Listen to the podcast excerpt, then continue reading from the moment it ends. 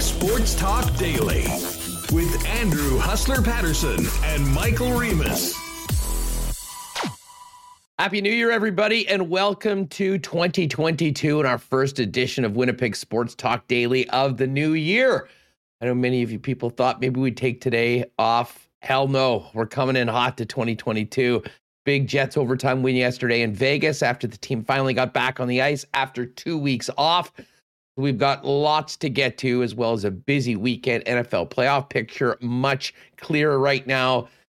The Antonio Brown circus, and um, unfortunately, more COVID positives in the National Hockey League, which we will get to throughout the program. Um, coming up today, Amber Balcaen, Winnipeg NASCAR racers joining us. Amber's got a big, exciting announcement about the upcoming season. We'll have Amber pop on later on in the program. But before that, we will check in with our good friend Jeff Hamilton, who will be our first guest of 2022. And then a little bit later on, Sean Reynolds of Sportsnet and Kenny and Rennie with his thoughts on the Jets after big uh, win last night. That was quite the roller coaster. Um, listen, before we get to it, and uh, welcome Michael Remis in, do want to thank all of our sponsors with us all through 2021 and with us into the new year of 2022. Of course, F Apparel, Vita Health, Culligan Water, Manitoba Battery, Royal Sports, Nott Autocorp, Little Brown Jug, the great people over at Princess Auto, Boston Pizza, Nick and Nikki DQ Group, Canadian Club Whiskey, and Coolbet Canada.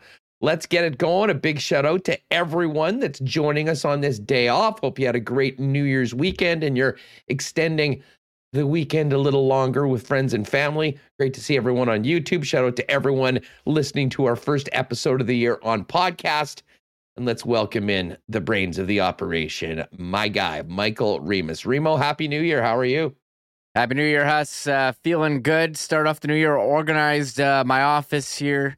Uh, we had uh, purchased some equipment. That I just kept. I'm the guy. I keep all the boxes lying around, and started to get a bit unsaily, so I had to clean that up. Uh, had a bit of a furnace issue uh, last night Oh, or. Sa- Saturday night. I mean, minus 40.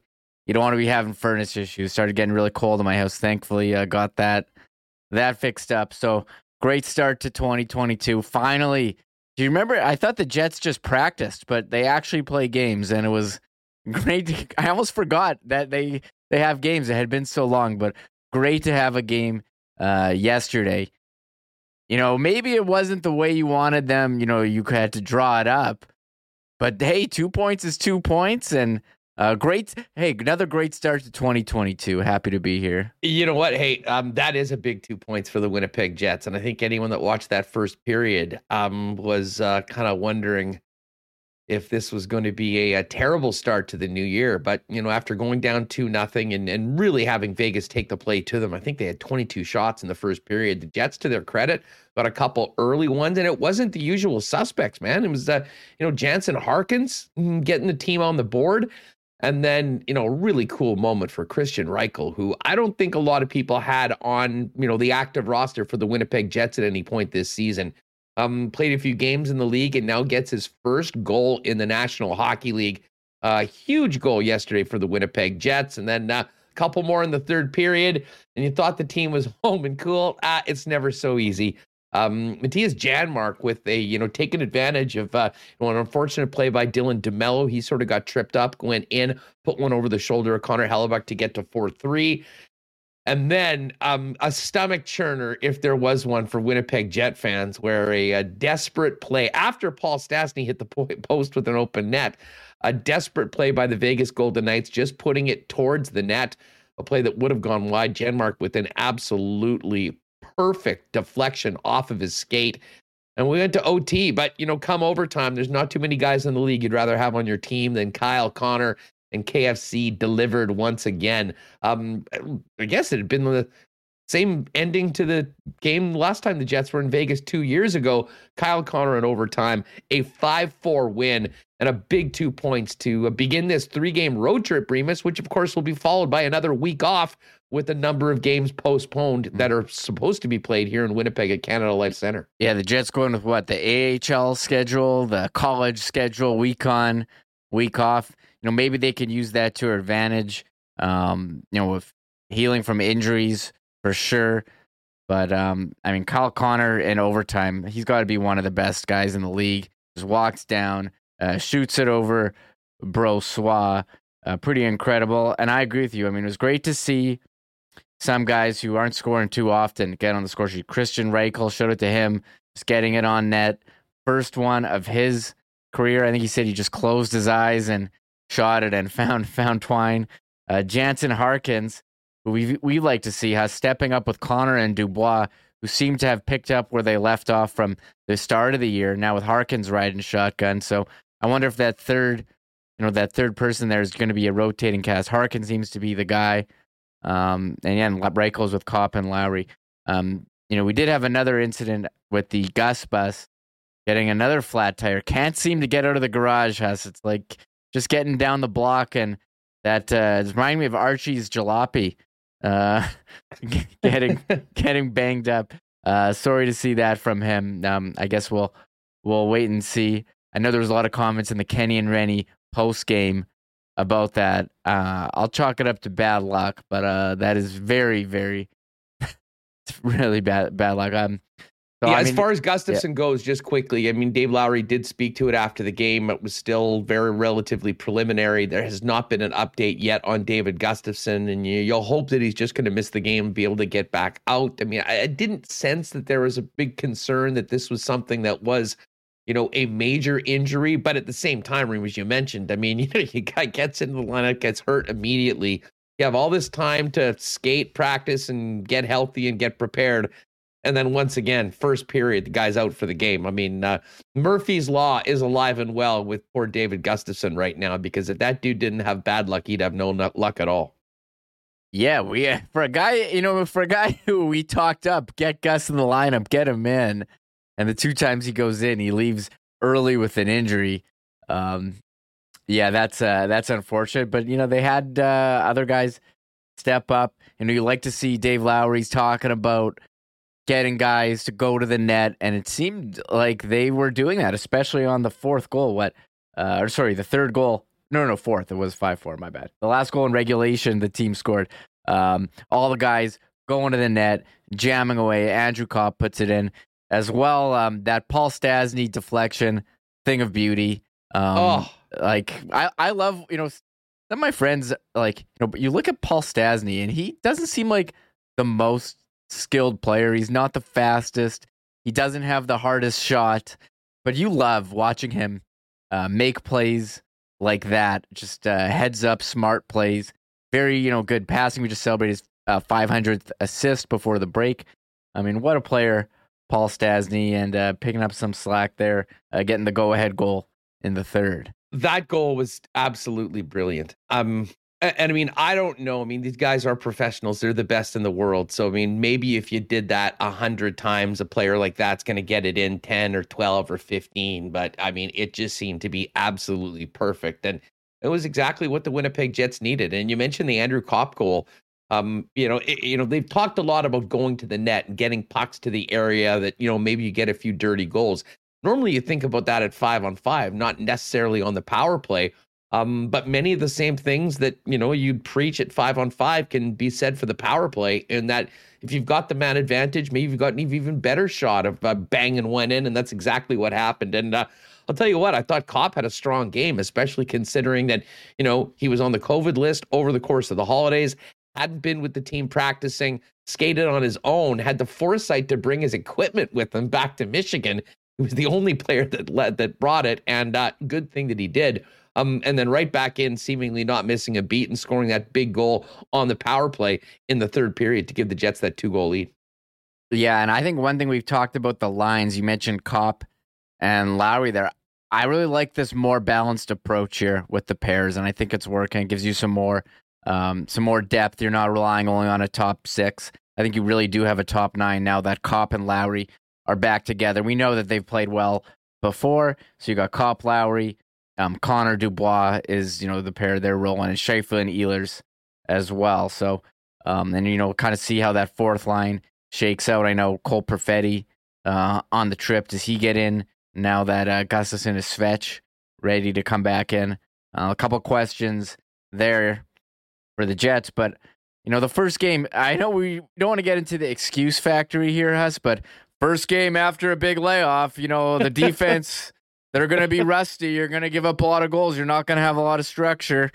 And yeah, they gave up uh, gave up four, but I I do think there is something to uh, first game, and you, you definitely saw that in the first period. They figured out you probably would prefer not to give up the tying goal in the dying seconds, but um, if there's any team you want to take in three on three, uh, if there's a three on three like power pull rankings, I would sure the Jets would be up there with some of the burners they have with the Ehlers, Connor, um, Scheifele well, as well. I mean those Dubois. Um, so I mean this is a pretty good team, and you know thankfully they were able to to get the two points there. You know, I, I, mean, let's just talk about Connor for a minute because that goal that he scored was absolutely brilliant. I mean, really a one man show. I mean, he gets the puck back in, circles in, essentially fakes out a couple guys who miss, and next thing you know, it's a two on one. Um, and as he said after the game, he certainly was not going to uh, not take that shot and that opportunity against his old pal LB. That was the one thing we didn't talk about. We didn't really know it would be mm-hmm. the case going into the weekend, but with Robin Lehner on the shelf, um, former battery mates Connor Hellebuyck and Laurent Brossoit going at it last night in uh, what was um, you know, a really fun and entertaining game for people to watch. I'm sure the goalies and the coaches would have liked to see maybe some of the shots and the chances down. Um, but I thought Brossoit made a few big saves late in the game, as well as earlier on in overtime to keep the game in. Uh, but Kyle Connor, such a difference maker. And I'll tell you what, Remis, looking at, I guess, with that goal yesterday, Kyle Connor becomes the 10th fastest player in in NHL history, uh, American born, um, to get to 150 goals. And you know, there's more and more accolades about for Kyle Connor. And even Dave Lowry said that you know when he was asked about Kyle Connor, he thinks he's one of the most uh, underrated players in the National Hockey League. And uh, I saw Billeck as well popping out since the, here's a great stat from Billeck. You can follow him over at Scott Billeck on Twitter. Since the start of the 2017 18 season, Kyle Connor has 148 goals, sixth in the NHL, more than Nate MacKinnon, more than Brad Marchand. The only players that have scored more than Kyle Connor in the NHL since the beginning of 2017 Ovechkin, Matthews, Draisaitl, McDavid, and David Pastrnak. Pretty elite company that Kyle Connor is in right now when it comes to uh, light and red lights. Yeah, I mean the guy can skate, uh, he can shoot, and yeah, if he's on, you know, two on one there, he's taking the shot and you, and you saw it. And I think he's going to be in Vegas uh, next month for the NHL All Star game. You have to think he's going to get the All Star nod from the team. Him and him and Dubois would be my picks, and maybe Hellebuyck, but uh, probably those guys. I mean, you look at uh, Kyle Connor. I mean, uh, Ken Wiebe with his bold predictions for 22. He had Kyle Connor winning some hardware. Rocket Richard. I mean, he's definitely up there. 19 goals, in uh, in 31 games. Uh, he's just uh, behind a couple of the names you just mentioned: uh, Draisaitl, Ovechkin, Matthews, and McDavid. And so, yeah, Draisaitl, Ovechkin, they got a, a, couple goal lead. I know Ovechkin's played what two more games or three more games, but uh, those, that's some good company to be in, and great to have a goal scorer like that on the Jets. And there he was with yet another over Kyle Connor in overtime. What a what a great pair.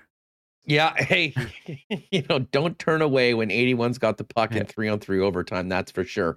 Um, so a nice start to this road trip for the Winnipeg Jets, um, and I think a really important two points. I mean, when you look at this this week of three games, you had Vegas and Colorado bookending the Arizona game. Now, the Jets need to go into that game tomorrow with some a chip on their shoulder and feeling like they've got some unfinished business because they owe the Coyotes one, considering what happened a few weeks back here in Winnipeg at Canada Life Center when the Jets put up 46 shots on Karel Vejmelka, but were unable to uh, to to solve him. And you know, many of the things Remis that you know plagued the Jets in that game and a few of the other games, the Islander game, the Carolina game, being pushed out to the perimeter seemed to be, you know, really job number one of Dave Lowry during this stretch of practice that really essentially ended up being an extended little mini training camp for the Winnipeg Jets um, and over and over again, it was um, repeated by the coach and the coaching staff that this team needs to shoot the puck at the net. It needs to get into those dirty areas because I think we know that given time and space, the Winnipeg Jets will be able to, uh, you know, skate and score with anyone in the National Hockey League. The problem is you don't always have that time and space, and that has been problematic for the Winnipeg Jets. And I think last night, especially against a Vegas team that certainly looks a lot different without the likes of Stone and Pacioretty in the lineup right now, uh, and of course Jack Eichel potentially coming in later on this season. But that was the sort of game where you did sort of need to earn some of your opportunities. And I thought the Jets did a good job of that, especially considering uh, an underwhelming start to the game being down 2 nothing heading into the first break. Oh, for sure. You think, oh no, here we go. Uh, you know, for again, first game back, not looking good, but they seem to find their legs. Maybe it was that tribute to uh, Paul Stastny and Nate Schmidt during the game that that ignited. A nice video, video tribute there. I'm, I'm sure the Jets will be returning the favor to uh, Brossoit uh, when when Vegas uh, Vegas comes here. But yeah, I mean, again, I don't think it was textbook, but they did some of the things that they've been working on. They got two points, and you move on to Arizona, where they better like smoke these guys like seven one, eight one. It better be it better be a big revenge factor. Telling you right now, there I I rarely ever bet on the Jets, mm-hmm. and I do it partly because of superstitious, uh, you know, it's even worse when you bet on your own you're team and you're lose. already uh, emotionally invested enough. You don't need to put puck, your money in puck there. line tomorrow. Puck line tomorrow against the Coyotes. like, to, to your point, they need to go out make a statement against the worst team in the yeah. National Hockey League. Get those two points back that they burned here in Winnipeg. Um, and that would be a heck of a start. I mean, you know, you if you could get those two wins right out the gate, then you go in against the Colorado Avalanche, a division rival who's right there in the thick of things with the with the Jets. However, they going into yesterday's action had only played 27 games. So the Avalanche of all teams have plenty of games to make up. Um, but a head-to-head matchup against a team that you know is going to be in the playoffs, in the mix at the end is huge. But before you start thinking about Colorado, dangerous game to play, getting ready for a game on Thursday before you finish with the game on Tuesday. Um, it'll be interesting to see how they come out tomorrow. I have a feeling the start should be a little bit better. Um, but again, it was a difficult situation for the Jets last night. I mean, you know, we joke about some of the things that in the past have been rolled out as mm-hmm. excuses, but honestly, having a two a two week break, going in to play a team that's played a couple times in the last few days, oh, not a great situation. Yeah. But to the Jets' credit, I mean, they bounced back from a tough start. Connor Hellebuyck made some big mm-hmm. saves to keep them in the hockey game, and uh, you know, as I said right off the top of the program, I think best of all was the fact that the guys that really got them back into the game were the guys that were call call them what you are placeholders right now. I mean, I don't think Jansen Harkins projects to projects to be a regular on the Dubois Connor line, although probably certainly earned himself another look last night. And I mean, Kristian Reichel getting his first NHL goal, such a great story. Undrafted player, signed to the Moose a few years ago, has grinded his way to a prominent role in the team through the American Hockey League, earned himself a two-way contract, made his NHL debut, and then gets his first goal. And I'm not sure if you've seen this video. I believe the Moose tweeted out yesterday. Um, the Moose were playing a game in front of no fans in the afternoon, and they gave an update from the Jets Vegas game up on the Jumbotron and announced that the Jets had tied it up and Kristian Reichel had scored the goal. And the shot of the guys on the bench couple of guys putting their hands up, all looking up. It was a, a, a really really cool moment for a young man that has had absolutely nothing handed to him and has earned his way to the National Hockey League. And uh, really really cool to see him get number one last night. Yeah, for sure. And as you said, I mean, we can come up with a list of excuses here for the Jets. You know, the travel, different time zone, afternoon hey, start time. We haven't. Big, we have. I've yet to layoff. hear anyone mention time zone in 2022. So you just did. That's a yellow card oh, again. Until it, someone else brings it up, we are certainly not bringing it up right now. and the next time we hear it, it will be called out right now. I think maybe 2022 time zone free show hey, here on the, the program. The one thing about this road trip is I believe it is all in the. Is it all in the Mountain Time Zone or is L.A. in yep. Las Vegas in Pacific Time? But I know um, they're the Jets are speaking of Mountain Time. The Jets are practicing today at um, two o'clock Mountain Time. So that I believe my math tells me that's three o'clock here. So we won't have an update uh, during this show, but they will be playing tomorrow. Some nice uh, start times this week, Tuesday and Thursday. Um, eight o'clock. Eight Central, o'clock starts. Eight o'clock Central Time. Great time. You get to have dinner you get ready for the game. It doesn't end too late. I think the I think we can all agree some of these nine o'clock starts maybe end too late. I think hey, this is a perfect time. I'm looking forward to having sitting on my couch this week because I, I haven't done it during a week. I mean, the Sunday Sunday three o'clock time. I mean, that's you're juggling things there with the football. But uh, I think these are going to be some good games. The revenge game tomorrow, we're excited, and Thursday is the measure is the measuring st- stick game to use use the the biggest uh, Litmus cliches. test? Litmus Yeah. test? Uh, No, I don't. I'm not sure yeah, if it's do a litmus test, but it's a challenge. stick, They got to go out and get the job test. done. well, how many how many can we do? Yeah, I- what was who were we talking to uh, earlier, like like a few weeks ago, asking what's the Jets' record this year in litmus test games? How many how many Yeah. litmus oh tests man, how many have? are there? Yeah, we Hey, should I'm keep track of that. Is that on uh, like Hockey DB? Tomorrow, technically not a litmus test game, but I think it's a must win. I mean, I definitely think it is a must win. And even if you remove the stench of that game that happened here a month ago in Winnipeg and the two points that was burned against Arizona, um, plain and simple, the other teams in the Central Division are getting points against the Coyotes. You better do it as well. Um, so we'll have more on the Coyotes matchup, maybe a little more on what's happening with that franchise and organization tomorrow as we get ready for the game.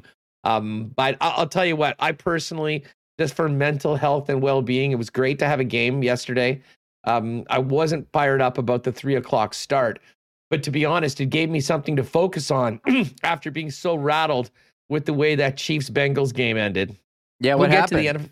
We'll get to the NFL playoff picture. how many the Chiefs times- got absolutely how- robbed. How many times you got to stop a guy at the one at the end there has to uh, get a win?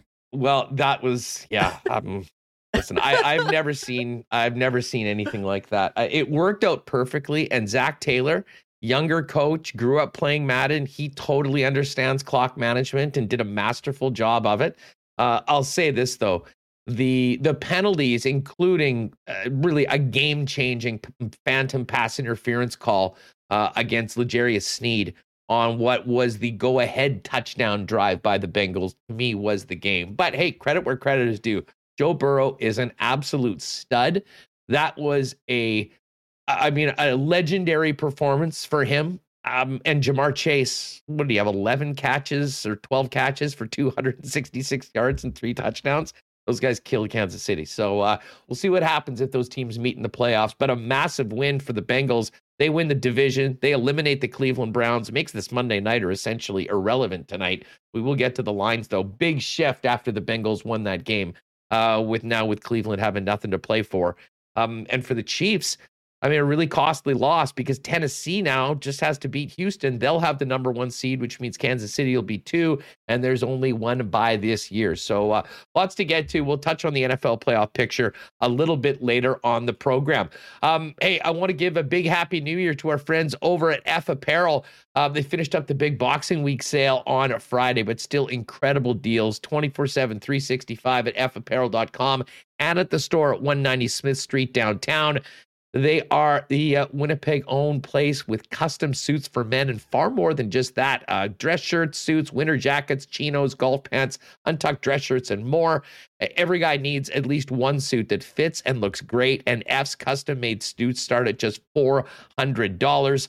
Um, and also, if you're planning a wedding for the upcoming year, wedding parties get 15% off when the group buys their suits from us. Give Andrew and the gang a call or pop down and see him at 190 Smith downtown. That is F Apparel.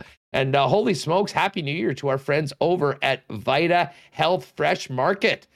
New year, new you might be a few things you're thinking about getting into for January. Uh, maybe a sober January after uh, a very, um, well, maybe not as busy or hectic December as we normally have, but is a good time to maybe ground yourself heading into the new year. Um, and if you are thinking about doing that, Vita Health Fresh Market has an incredible selection of sober January items, including non alcoholic beer from Sober Carpenter and Neil Brothers to Sobrew elixirs, boreal botanicals, and clever mocktails. And if you're thinking about going vegan for the month, Vita Health will get you started. Um, amazing plant based and vegan products, including Tofurky, Field Roast Gardein, the very good butchers, Lightlife, Beyond Meat, and more. Of course, Vita Health stock with Winnipeg's best selection of local, organic, and natural groceries, supplements, and beauty products at great prices with an amazing staff that'll help you make the right choices. Uh, hey, you can join their exclusive Vita VIP list. Text Vita VIP to 1 877 630 1970 to receive special offers all year long. Subscribe until March 31st and you'll be entered to win a $100 Vita Health gift card. The number again, 1 877 630 1970. Vita's got seven Winnipeg locations, including the newest store in Linden Ridge, online at myvita.ca. And while we're getting healthy for the new year, uh, the one thing that it all starts with is water. Staying hydrated. Just ask Kenny. Um, you can hydrate like Ken Wiebe and the best of them with the best water around. And that, of course, is the experts at Culligan Water, celebrating 65 years in business as the water experts in Winnipeg and southern Manitoba. Softeners, filters, coolers, whole home drinking water systems, citywide delivery water services, and commercial and industrial water products and solutions. Give them a call, Culligan Water, 694 5180. You can visit them at 1200 Sargent Avenue or check them out online at drinkculligan.com. All right, uh, let's welcome in the first guest of the new year. We're setting the bar very, very high and welcoming in our guy, Jeff Hamilton from the Winnipeg Free Press. Hammer, happy new year. How you doing, man? Good, Huss. Happy New Year to you and Remo too. It's an absolute honor to be on here at, uh, as your first guest here in 2022. We made it. We got here. I don't think many people Barely. thought we would, but here we are, smiling in, on YouTube and in front of a great group of guests and everything. And uh, guests, more like uh, more like watchers, watchers now, eh? not readers or whatever. But uh, yeah, awesome to be here. I'm feeling lo- I'm feeling really good. Let's get out of the way. I survived COVID. I uh, I was off the map there for a good ten days. Are you got, out of protocol now? I think today is officially it or tomorrow. So I'm going to obviously lean towards tomorrow. I got my ass kicked for longer than I expected, probably four or five days. Um, and then I have I felt great. Um, maybe not great, but I've certainly felt great today. Uh, I felt good over the last few days. I've tested negative on the on rapid tests and, and all that all that requirement and stuff. So all in all, feels good to just be talking to people. To be honest. Yeah, no doubt. Unfortunately, talking about COVID is what everyone's been doing. And I mean, it's a huge, huge story right now in the world of sports. I mean, I should just bring this up right now while uh while I've got it. I see, I believe Auston Matthews uh, ended up in protocol a little earlier today. Um, another couple of teams have uh, had to shut down, three more, and a coach with the Ottawa Senators. Wow. Um, you know, this is going to happen. I mean, it's happening to everybody everywhere right now, and different jurisdictions, shall we say, are handling it differently. Right. Um, but I mean, what are your thoughts about where we're at right now, just when it comes to sports in the National Hockey League? I mean, the Jets have had a number of games that have been can- that have been postponed, I should say. Um, but I think we're getting now to the point where they've almost postponed as many as they can. Notice that when they canceled the or postponed the Edmonton game on the January 16th, the Ottawa game is still being played. And Ottawa, of course, an Eastern team, is a big Western road trip that could very well be played in front of half full buildings mm-hmm. or empty buildings right now, Jeff. And then, you know, you've got all these games with some teams with a big discrepancy of games played, having to make it all up during a time where I think all the players thought that they'd be out on a beach somewhere uh, enjoying their enjoying a winter break as opposed to cramming in a bunch of games that were canceled due to the virus. Yeah, I mean, if you my observations over the last few weeks where things have kind of gone off the rails in the sense of uh, you know, increased cases, more teams getting affected, more teams getting shut down, schedules being moved, the Olympics being obviously not canceled, but the players not going out there. Um, you know, that's obviously created a lot of frustration inside dressing rooms. I think, you know, we, we've, we've kind of seen as players come out and, and talk, I, I don't get um, you know, necessarily why we ask, you know, these non-experts questions about COVID, but it, it, does relate to them in their job and, and, and work stoppages and stuff like that. So there's a clear frustration from the players who really from the beginning have identified themselves. And it's not just the NHL, it's just professional sports all over the place and, and high end, you know, college sports too and all that is just you know we're we're healthy people we're healthy you know, men and women. I'm not going to put women in there because I haven't really seen a lot of women come forward and you know complain about it. But um, you know, there's obviously a frustration amongst players, and then there's a, there's clearly a consciousness amongst the owners about the bottom line. Uh, you know, these games probably.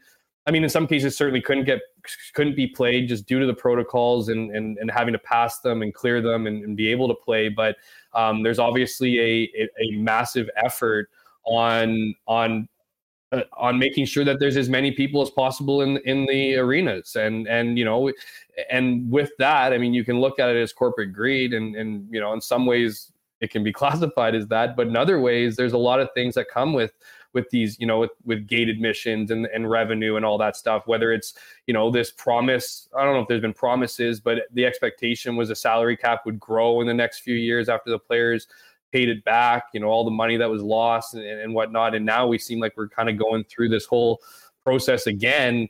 Um, and it's and it's threatening it's threatening those exact same things again. You know, players salaries, obviously, you know, having to make up for the escrow and all those stuff, and and certainly playing in, in half filled or or even in some cases potentially empty arenas um, is not going to is not going to bode well for those things. So I just think you see it kind of all over the place. Obviously, there's a lot of question marks. Like you know, personally, I have no idea how I got COVID. I mean, I'm a single guy. I live alone.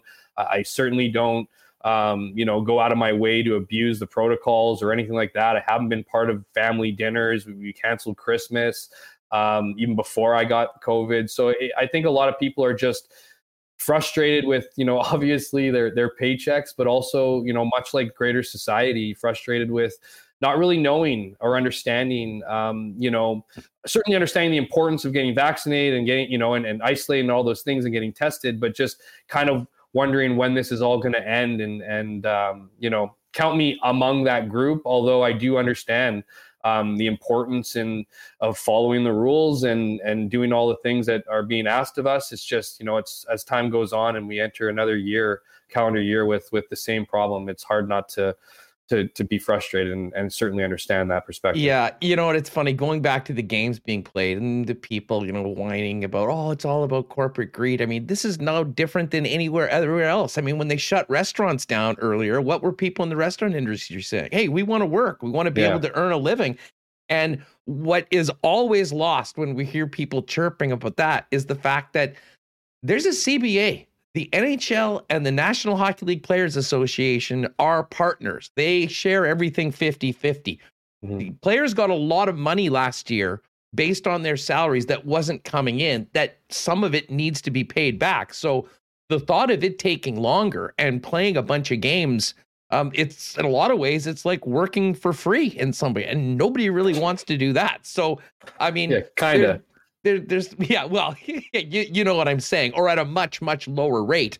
Um, listen, everyone, everyone wants needs, to make the money they earn, whether it's exactly X amount of money or way more than that. Yeah. So, uh, anyways, I, I really hope that um, you know, we'll have a full schedule through February and can sort of get to this point. And um, anyways, that's sort of the way you kind of almost have to start things, talking about the big picture of where we're at. All that sure. being said, two weeks off, and uh, two points coming out of Vegas yesterday. Uh, a white knuckle ride, if there ever was one. A tough start, a really good bounce back, couple goals early in the third period, and then a little bit of chaos. And uh, listen, an amazing, amazing Hail Mary deflection off a skate to tie the game. Uh, but then there was the guy that's been the most reliable goal scorer for the Winnipeg Jets over the last few years, years, Kyle Connor taking over in overtime and uh, getting a very important two points that probably should have been had in 60 minutes. But uh, bottom line is they needed those two and they got them to start off this road trip.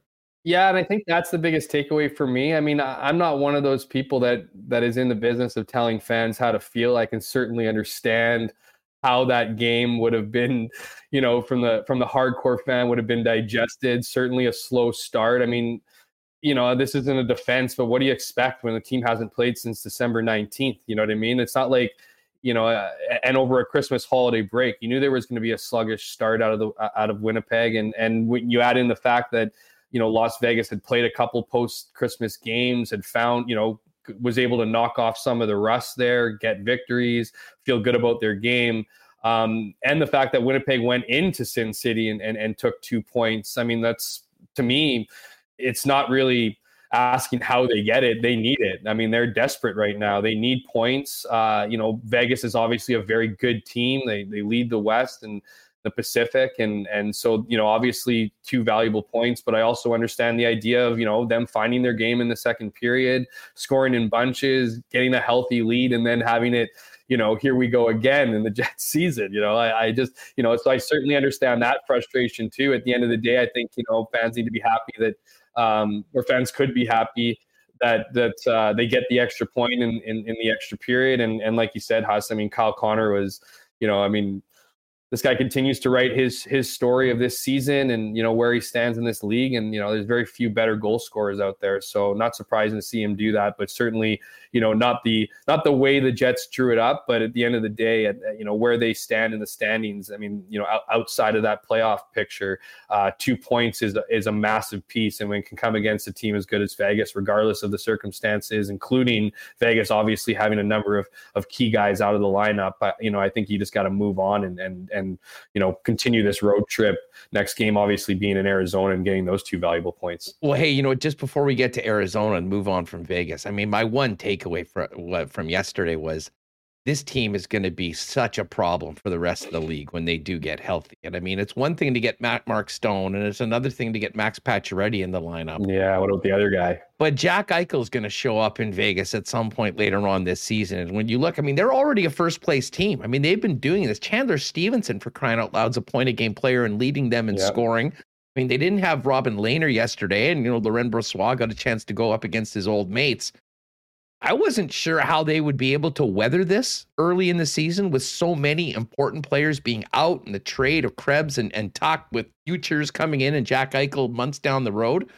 I got to tell you, I mean, they may have been at this point of the season, considering what they've been dealing with, one of the most impressive outfits so far this year in the National Hockey League. And they are going to be scary later on this season come playoff time, assuming they get healthy. Oh, absolutely. I mean, I don't know. Like you look at the three guys that they were missing in their lineup, and you know that's like taking the entire Jets top line uh, out of the game. And so, you know, certainly this has been an identity, if you will, uh, of Vegas in the sense that you know whether it's that first year where they were, you know, dubbed themselves misfits and it was us against the world, and, and clearly, obviously, that magical run to just setting obviously a culture there of winning you know, you hear often this idea of culture of winning where there's just an inherent confidence that comes with stepping into into a dressing room or or or putting on that jersey. There's you know there's certain organizations that it's just you up your level and and maybe we're seeing that with Vegas. I mean, to weather the storm that they've weathered, um, and to to as you as you've alluded to or, or said outright, like look into the future here and see what they're getting back and how dangerous they could be. I mean, they already have a lot of the components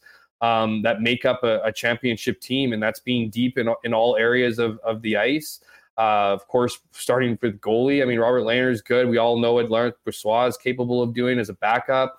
Um, you know, you have great defense. You have forwards who are managing, you know, managing the guys are able to come out and establish themselves and become point of game players, you know, given the opportunity. So yeah, they're a very scary team. And I think, you know, you have to tip your cap to everybody within that organization and just what they've been able to establish in a short amount of time here. And, you know, it's really what every team's kind of chasing. I mean, you look at you look at Winnipeg in the past and, you know, I'm, not to beat them up here, but you know, one guy out of the lineup has been used as an excuse for a lack of playoff success, or one guy out of you know out of the lineup has, has been has been you know used as why they went on, lost six to seven games last season, and and you know like it was it there, there's a lot of you know there's a lot of excuses that teams tend to to use and then there's the teams that just get it done. And I and, and I really don't think it, it's obviously not a switch. It's not like you just switch to being a confident good team. It takes time. It takes consistency. It takes consistent efforts. And I think what's been most impressive with Vegas is, is it almost looks like Vegas does what Winnipeg has been desperately trying to do for years. And that's being hard on the puck, smother, uh, you know, opposing teams, have elite players in your lineup, skilled, quote unquote, skilled players in your lineup that still contribute to that kind of game style. And, and, you know, we're, we're just seeing that um, from them year in and year out, and they're particularly dangerous at home. So credit to the Jets, despite this, you know, the number of stars being out winning and getting those two points on home ice, because that's a tough barn to play in, both from a fan perspective and from a distraction perspective. I'm sure you know these guys like doing things. So you know, all things, you know, I keep saying all things considered, you know, yada yada. But yeah, Vegas is the is the cream of the crop, and you know what they've been able to do. I mean, I don't know what they've been able to do with their roster and improve year in and year out has just been fascinating to me and certainly a team to watch as we get down to the final stretch in the season. They're going to be a deadly team. Yeah, 22 wins going into last night, still on top of the Pacific Division. And, you know, credit to them for managing to squeeze a point out of a game where they probably should have lost in regulation. That's what good teams do. And it is all about stacking points right now in the regular season. So the Jets get to, they now move on to Arizona tomorrow. And I mean, I realize somewhat of it's hyperbole because there's so much hockey left to be played, but I mean, to me, this is a must win game and not just a must win game, Jeff, but I think considering the bad taste in the mouth that that team will have, considering what happened here in Winnipeg when these two teams met earlier this season, mm-hmm. I think it important, maybe a statement game to continue to build off what they did yesterday, heading into a massive divisional game with, I think, most people's pick as the number one team in the Central Division, the Colorado Avalanche. Yeah, and go to the other end of the spectrum, and the Arizona and the Phoenix Coyotes are the worst team. Arizona is the worst team in the league. So it's just it's you know like historically like bad. In fact, historically bad. Yeah, historically bad. You know, on and off the ice. You know, they they do put up good efforts. We saw that in Winnipeg. I mean, that was the game. You know, I, I came on your show afterwards or shortly thereafter and talked about that being the first time I saw Paul Maurice looked like he was worried about his job. You know, like the first time he addressed media with no answers, with, you know, not the same degree of charisma or, or whatever that he comes with, you know, even in post games where, you know, obviously he's quiet in other times. But that was the real game. And I thought that even though the Jets obviously outplayed them for long stretches and, and certainly outshot them, they never looked dangerous. And so, you know, I just, you know, just this game to me, this Tuesday game, yeah, you're looking at Thursday. You're not looking too far ahead to Thursday, but you're certainly looking at Thursday. I heard you guys making fun of litmus tests and what the records were and all the measuring sticks. Let's let's uh, let's not get into that for a Thursday, but that's a very good opponent. Um, it's an opponent that's expected to do a lot of damage, much like Vegas, even more than Vegas heading into the season. Um, but you can't look past Tuesday. This is a revenge game, you know, and and maybe maybe you like to see a bit of emotion from the Winnipeg Jets, right? You know, build off some of that build off the good feelings that you you create in vegas. You know you gutted one out you, found a way to win at the end and, and now you're you're heading into an opponent's um, arena that's that's only has six wins this season.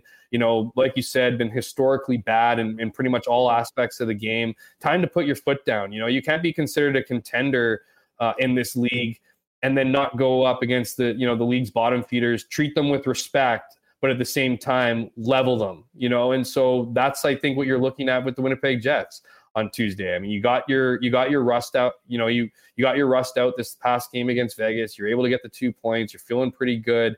Don't think about Thursday. Think about the two points in, you know, against Arizona and beat a bad team because they also know this. I mean, this is this is where I think some of the some of the emotional maturity um, of teams come into play is that are they going to view this game with respect for Arizona and go out and pound them, or are they going to be worried about losing this game and what comes with losing to a team like Arizona, right? So that's kind of you know whether you want to call it a response. A lot of the times you look at you know wh- how teams respond following losses and see what kind of character they have. I'd switch it.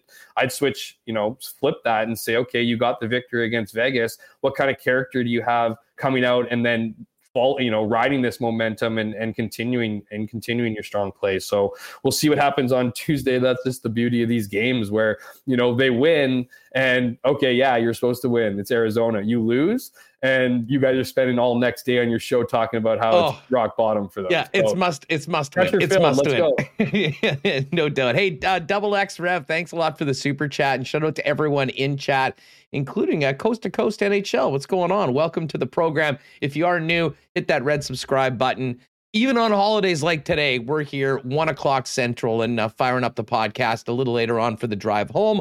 Although most people not working today, so uh, maybe a few more people joining us live. If you are a podcast listener, it's great to have you on the YouTube. You can always check this in the evening as well if you missed any of the program.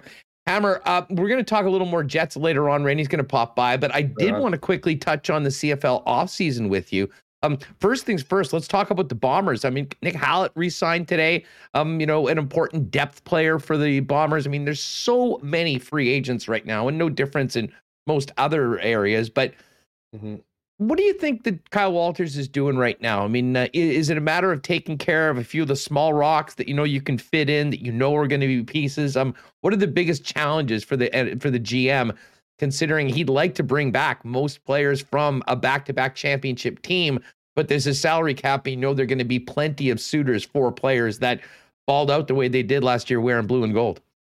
Yeah, I mean, I think in, in typical years you'd see a little bit more action right right now because obviously there'd be an, an earlier ending, um, be the third week in November, of course, or the fourth week in November, and and so you kind of would take a bit of a deep breath uh, maybe a week or so, depending on where you where you were. I mean, if you're the Bombers, obviously in the Grey Cup, or if you're a team in the Grey Cup, you take a bit of a deep breath after that and then get back to business. I think the fact that the Grey Cup was in De- on December 12th, maybe you're doing a little bit of business before, but you're not talking to agents about players' contracts on your team for next season when you're on a Grey Cup run. You're not you're not sitting there to you know you're not looking to piss anybody off come playoffs. Um, so I imagine in this situation, they would have, t- you know, Kyle Walters would have taken a deep breath. I'm sure they would have gone over, you know, leading up to Christmas, people, you know, identifying who they want back, who they can have back, what kind of price tags it would be. But I imagine a lot of the work is gets done, you know, now. We, we've seen a bit of, you know, we've seen a bit of, um, you know, signings. You mentioned Nick Hallett. There's been other ones, you know, kind of just bringing guys back that were on. Dru Brown's practice. back at the quarterback position. Back, yeah, Ali Mourtada is uh, apparently going to be the kicker for the Bombers, or at least one of them in camp. Um, you know, Mr. Good Guy. So, you know, the, obviously small signs. There's been there's been much bigger ones across the league. So you look at a team like Calgary, they signed Jake Maier. Uh, you know, he, they know he wants to be a starter. Bo Levi Mitchell is getting a you know a, a, salary bonus here coming up in the next week or two. That's significant. We'll see what kind of actions that, but who cares? That's Calgary. Um, you know, Winnipeg. I think the other thing too is there used to be a lot more money left in the bank at the end of a season to sign players before January, so that that that um, that that money came off the salary cap of that previous year and not for the next season. Whether that be sign signing bonus money or whatever it is, maybe even a contract, depending on how much you have in the bank. But you know, although it's from what we understand, from what Wade Miller said, it's going to be a profitable season this year. I don't think that necessarily speaks to the salary cap situation. I think the pennies were all spent up.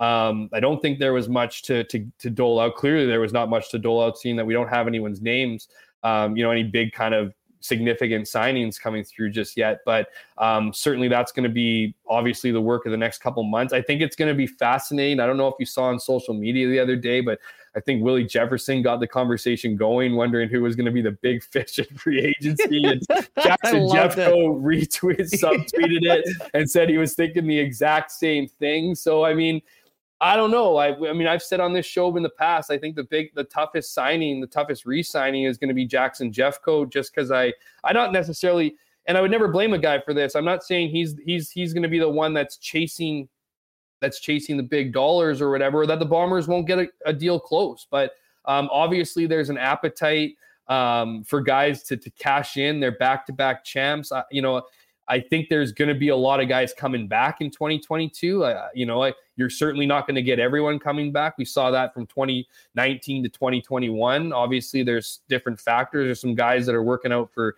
NFL teams. There's a lot of guys who aren't under contract, um, which is obviously going to be a, a, a, big one and, and whatnot. So, um, all in all, I think, you know, it, it I this is and this is me getting into my crystal ball. This isn't not necessarily any insider information. I think a lot of guys are going to come back. A lot of guys are going to come back and uh, you know, there's going to be a good team on here. It's just some of the other people like Deatrick Nichols and DeAndre Alford and, the, and those guys wondering, are they going to get NFL shots? Not a lot of guys come in as rookie corners in the CFL and are named are named all stars. So they're going to get opportunity. Drew Desjardins is getting a lot of interest down south. You know, he's a guy that a lot of the guys on the Bombers offensive lineman maybe a bit underappreciated when you when you line up beside guys like Stanley Bryan and Jamarcus Hardrick and you know whatever. Um, but he's a guy that those guys on the line, like Pat Neufeld and Adam Bighill, refer to as like some, one of the best offensive linemen, um, uh, uh, the, some of the best offensive linemen in the game. So, um, anyway, so like you know, those are a lot of factors that will come into play um, and and and determine whether or not you know this team looks like they did in 2021 but if there's anybody who wants to come if, if there's a team where players want to come back if it's not hamilton it's certainly winnipeg because you want to be part of a team that went back to back you want to be a part of a team that has mike o'shea as its head coach you want to be part of a team that's building something extremely special and treats their players extremely well so all those factors that used to be hindrances to the Winnipeg Blue Bombers are now massive assets. So I wouldn't be surprised to see a, a very, very good team suit up in 2022. Well, everyone seems to want to play for the Winnipeg Blue Bombers. Uh, it was even featured on The Simpsons last night. An entire team leaving the field, jumping onto the Winnipeg Blue Bombers bus to go try their luck in the Canadian Football League. And I had to laugh about that. But that sort of reminded me about the 30 to 35 DBs that came to training camp last year. And you mentioned Alford and Nichols, and Alford was getting wined and dined by the Detroit Lions this past week. um, you know, hoping to get you know a legitimate NFL shot. Um, but there may be the situation if those guys do get those opportunities that the Bombers are in a similar situation going into camp next year with some uncertainty at that position. Um, but I guess the key thing is, are you able to get Willie J and Jackson Jeffcoat back and the key players on offense? And uh, do you think it'll be an issue to get Zach Collaros done? I mean, uh, especially when we're seeing what's happening with quarterback salaries in some of the other markets. I think we've topped out and now some of these numbers are coming down. Um, um any thoughts that the Bombers may have an issue getting the guy that was the uh, MOP in the big game back? Remember when I said I didn't have like a ton of insight about Andrew Harris playing, but I was 100% positive that he was going to be playing? I'm 100% sure that Zach Collaros is coming back to the Bombers. I, you know, I just, you know, the culture that they built here. Maybe I, I hope I'm not jinxing that for fans, and I don't think I would be, but but I do think that as you know, just everything he's been able to accomplish. Like this isn't a guy. First of all, this is not a guy who chases money. You know, obviously he, I, you know, like any player wants to get paid his value. There's no argument to that whatsoever. But there's also a guy who who is committed to this team, is in love, you know, absolutely loves Mike O'Shea, absolutely loves his teammates, absolutely loves what Winnipeg is building here. You know, there's a lot of things we talked about over the year that have allowed him to be, you know, the the the, the most outstanding player in, in the in the in the league, and then most outstanding player in the Grey Cup. He's got an O line in front of him that is very good. You know, there's things that you just there's things that you know you got to be careful when you're deciding on where you want to where you want to be. Um, and O line and, and and weapons at receiver and just overall team culture it, are are big big big things to Zach Collaros and you know you know that you know he understands um, the value in all those things. And so, like, you know, I, I've joked with them, you know, in the last few weeks of the season and even over Grey Cup week about, you know, ask, you know, how much leverage he's going to take to the, you know, the negotiating room and what kind of value he says. He knows, he knows what's in front of him. He knows that he's got, you know, the the script to give, you know, the bombers and and and get paid big money. But he also understands the importance of having that money available to other skilled players. And if you want all that to come back, you kind of need to be the leader and all that. And you know, I'm not I'm not going to suggest he's going to come out here and not get a pay raise and and not try to get you know good money, but he ain't he ain't getting Mike Reilly money and he ain't getting Bo Levi Mitchell money because we all know that that kind of money just you know. I'm not sure those guys are getting and, that money it, anymore. It lead to all those things that I had mentioned that make playing football in this league uh, enjoyable, particularly for a quarterback. Yeah, I'm not sure uh, those guys are getting Mike Reilly and Bo Levi Mitchell money anymore going forward. To be honest with you, hey, very yeah. quickly on the way Unless out, we had a really money tree. we had an interesting conversation with Andrew Harris yesterday or last week, heading into the new year. Um, and I asked him, you know, how much has he thought about 2022? What does he think about going forward? And certainly think he certainly came across that he feels like he still has a little bit more gas in the tank. I mean, uh, do you expect Harris to be a bomber next season? You know, it's a fascinating question. I don't know. Like, it, there's there's more factors to this than just whether or not Andrew Harris wants to play. You know, there's money that goes into this. There's roles. I mean, you have a guy like Brady Oliveira and Johnny Augustine, assuming they're both back. You know, for next season, what's their role going to be? You know, ask ask Brady Oliveira, and he is ready. Like he is ready to take the rock. Like he is hungry. He, you know, as cool as passing the torch would be, he will rip the torch from Andrew Harris's hands if he gets the opportunity with the most respect possible for number 33. So I think there's a lot of things that need to be put into play here. You know, when I wrote about, you know, kind of his fate or his future over Grey Cup, I said to him, I said, well, did you not? because the thing that stuck out to me was he didn't like ending the season the way it did. And I'm not talking about the Grey Cup. Obviously, that's ideal. It's ending the season without playing a full season you know, for a guy who takes pride in his health and all those things to to have the season that he had and pretty much to sit out a majority of it, only to come back in the playoffs, um, you know, doesn't sit well with him. Whereas I thought that would be an indicator for him, like, wow, I don't need to play all season. You know what I mean? Like, I get healthy in the off season, you know, figure things out, play a play a, you know, obviously take a cut if you're not going to be playing all the games, but maybe maybe just kind of play a, a, mentorship role for another season and try to go back to back to back. You know, it's interesting because he said that Sunday's game, Grey Cup, would would factor significantly into his decision, and I'm still not 100 percent sure if that meant riding off into the sunset or coming back to do something even crazier the next year and maybe go back to back to back. So I think that's going to be a wait and see approach. I think Andrew Harris is not going to be quick to make up his mind. He's going to see how his body feels here in the next couple months. I think it's going to factor into what he does this offseason if he has that, you know, that, you know, if he, you know, as you mentioned to me in that story, you know, watching highlights, whether it's the Bombers Grey Cup or NFL and stuff like that. If if that gets the juices going and gets him dedicated to being in the gym, I think we've all kind of learned over the last few years here is you can't really count out number 33. So we'll see what happens. It's certainly a a big, a big, big plot line in what's going to be an interesting offseason here for the blue and gold. Hammer, glad to hear you're feeling better. Happy New Year to you, my friend. Uh, have a great week, and uh, we'll talk to you next week here on WST. Always great. Always a pleasure to be on. Thanks for having me on. You got a great guest and Rennie coming up here. like to see that guy's face in the in the behind the scenes screen here. Um, yeah, thanks again, and uh, thanks to the, to the, to the watchers and uh, commenters. And uh, yeah, let's uh, let's start off 2022 with a bang. You got it. Have a great one, pal. There he is, Jeff Hamilton of the Winnipeg Free Press. Follow him on Twitter at Jeff K Hamilton and check out his work covering sports in the Freep. Um, hey, a big shout out to our friends at Manitoba Battery. This is their busiest time of year. Why? Because a lot of people thought, ah, I can squeeze out another year out of the battery. Eh, maybe not. Um, you know, right now with the weather being a little bit nicer out, relatively, I believe we're at minus 17 today, might be a great time to pop by Manitoba Battery at 1026 Logan Avenue for a free battery test. You'll find out how much juice you have left in that sucker. And if you do need a new one, you can get all the great products at the best prices in town 8950 with Core Exchange automotive batteries beginning at over at Manitoba Battery. Now, it's far more than just automotive batteries. They'll get you ready for Skidoo season with batteries for all makes and models, usually running between 65 and $75. But go to their website, manitobabattery.com for more or give them a call at 783 8787. They do, of course, have delivery services citywide as well.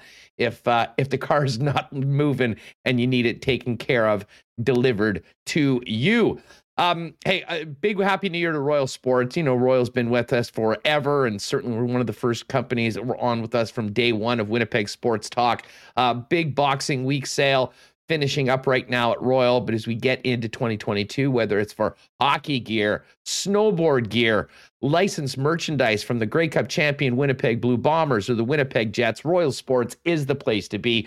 And when you pop by 750 Pembina Highway, make sure you check out all the cool stuff and big savings on the other side of the store over at King's Skate, Snow, and Surf. Follow them on Instagram at Royal Sports Pembina for all the latest deals and merchandise dropping over at Royal Sports. And Happy New Year to Nott Autocorp as well. New year, new ride. If you're thinking about that, why not get into the car of your dreams at a great price with the help of the gang down at Nott Autocorp, Waverley and McGillivray dozens of Teslas on the lot, some beautiful SUVs and more.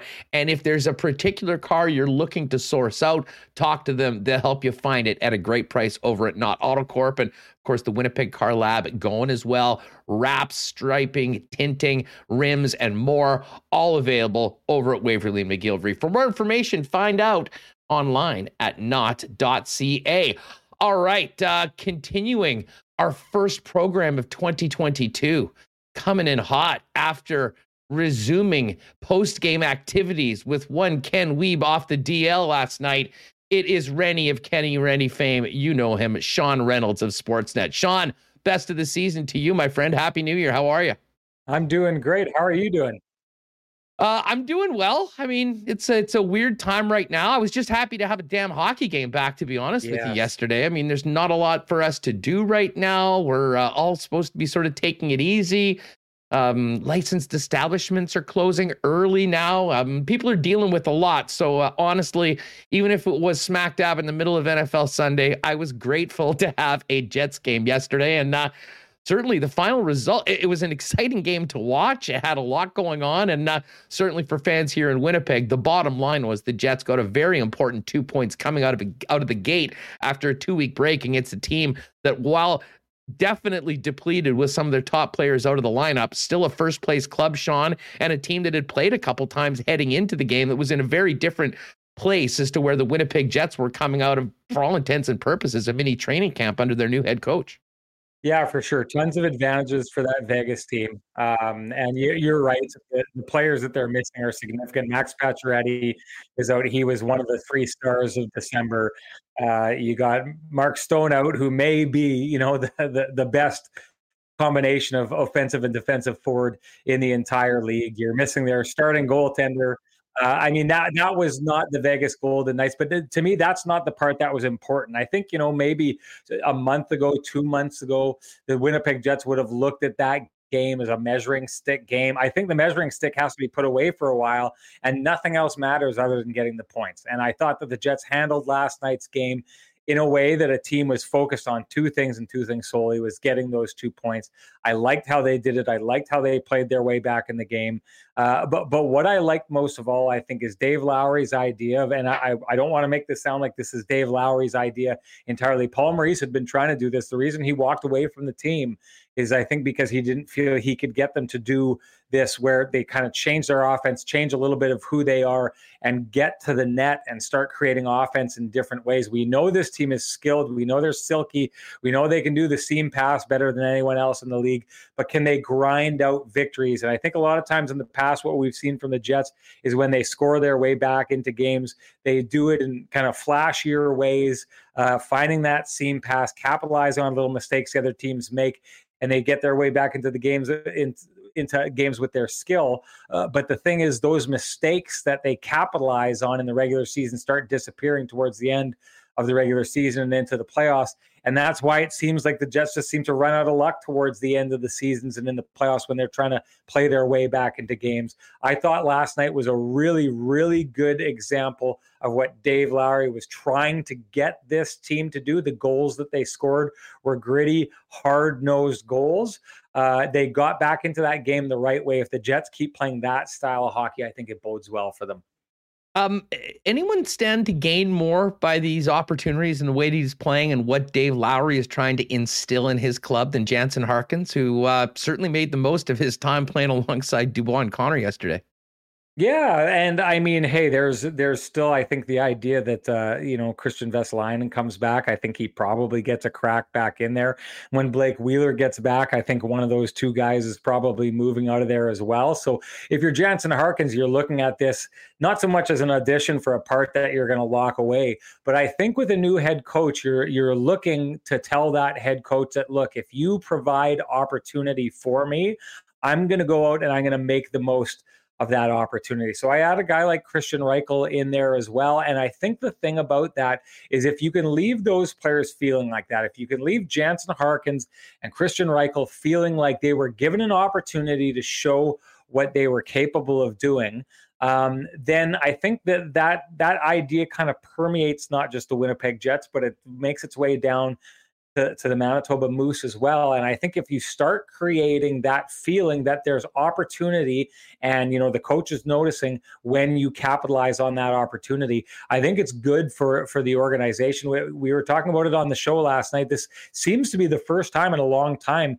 that we've talked about young players coming up and jumping in and capitalizing on an opportunity. You talked about our show last night. We talked a lot about Jansen Harkins and Kristian Reichel. When's the last time you talked about, you know, you know periphery players on the Winnipeg Jets like that with, so much you know uh, interest and and I think a lot of that has to do is with the opportunity that's being provided and it may be pointing us to a different kind of philosophy with the Winnipeg Jets where guys who capitalize on their opportunities, it starts to open up their future for them. Well, and let's touch on Reichel for a minute because he is such a great story. I mean, he's been within the organization for four years, but I mean, this was a young man that was undrafted that signed you know, a tryout contract with the Manitoba Moose, ended up earning a contract. A couple years later, gets a two way deal, and then there he is making his NHL debut this year. And I think a lot of us thought that was maybe just the situation, got in for one game, and that was it. Um, I was maybe a little bit surprised that he got the call on a very important role playing with Lowry and Copp. And uh, lo and behold, there's the kid scoring a massive goal, his first in the National Hockey League to get the team tied up last night and played some important minutes last night. Yeah, I think there's a lot of people who are, you know, and I believe me, I know the Cole Perfetti watch has been on for a long time, as does the Ville Heinola watch. There's fans who are dying to see those players play. There's fans that are very angry that they're not seeing those players play. But I do think that, you know, Kristian Reichel came up, practiced the right way. You can see that in practice, guys like him. Like he's made an imprint on this team already. You see when he, after he played his first game, he's up sharing the podium beside Mark Scheifele. They already got a nickname for for him. You know, that he's in practice. Everyone is kind of laughing along with him and getting along with him. So he came up and he did this right. He he made his imprint on this team, even though he only had a couple minutes to play in his first game. But he gets that opportunity because I think he did all those things right. So that's the opportunity we're talking about. He gets a second crack at it here, and he only builds on that. So I think I'm not saying that this is Kristian Reichel's path to being a full time Winnipeg Jet. I don't think that that's the case, but I do think that he's he's given himself uh, uh, an opportunity here to kind of lock himself into the minds of the Winnipeg Jets coaches as being a potential NHL player. And, you know, when you're a guy like Kristian Reichel, who, like you said, comes from nothing, comes from, you know, not being drafted and is just uh, trying to fight his way in, he has just fought himself another step up the ladder. And believe me, that's going to keep a guy like that motivated. And if you can keep your young guys motivated rather than sitting and feeling as though there's, you know, kind of a glass ceiling they can't break through, that's the that's the feeling you want to create within your organization. Well, you know, and you mentioned Vesalainen. Um, am I hearing you correctly? You think that you know in a game or two, Vesalainen's going to be that guy that's uh, up uh, ahead of a player like Harkins? I'll just preface this by saying, like, I'm not sure that that's there. I mean, I still. I know the organization has had hope for Vesalainen, but I mean, when you compare a lot of the players that have had opportunities, I mean, he be toward the top, and I don't think he's made enough of it to be frank sean and uh, you know with a new head coach and guys that have maybe spent a lot of time playing with dave lowry after practices press box guys harkins right at the top of the list. I think there's some guys that have shown in the short term that I mean, maybe they're ahead of him on the pecking order as far as opportunities. Bottom line is, when Vesalainen does get another chance playing outside of the fourth line role, I think it'll be imperative for, imperative for him to be productive uh, because I think we're seeing right now there's a number of other players knocking on the door saying, hey, coach, don't forget about me.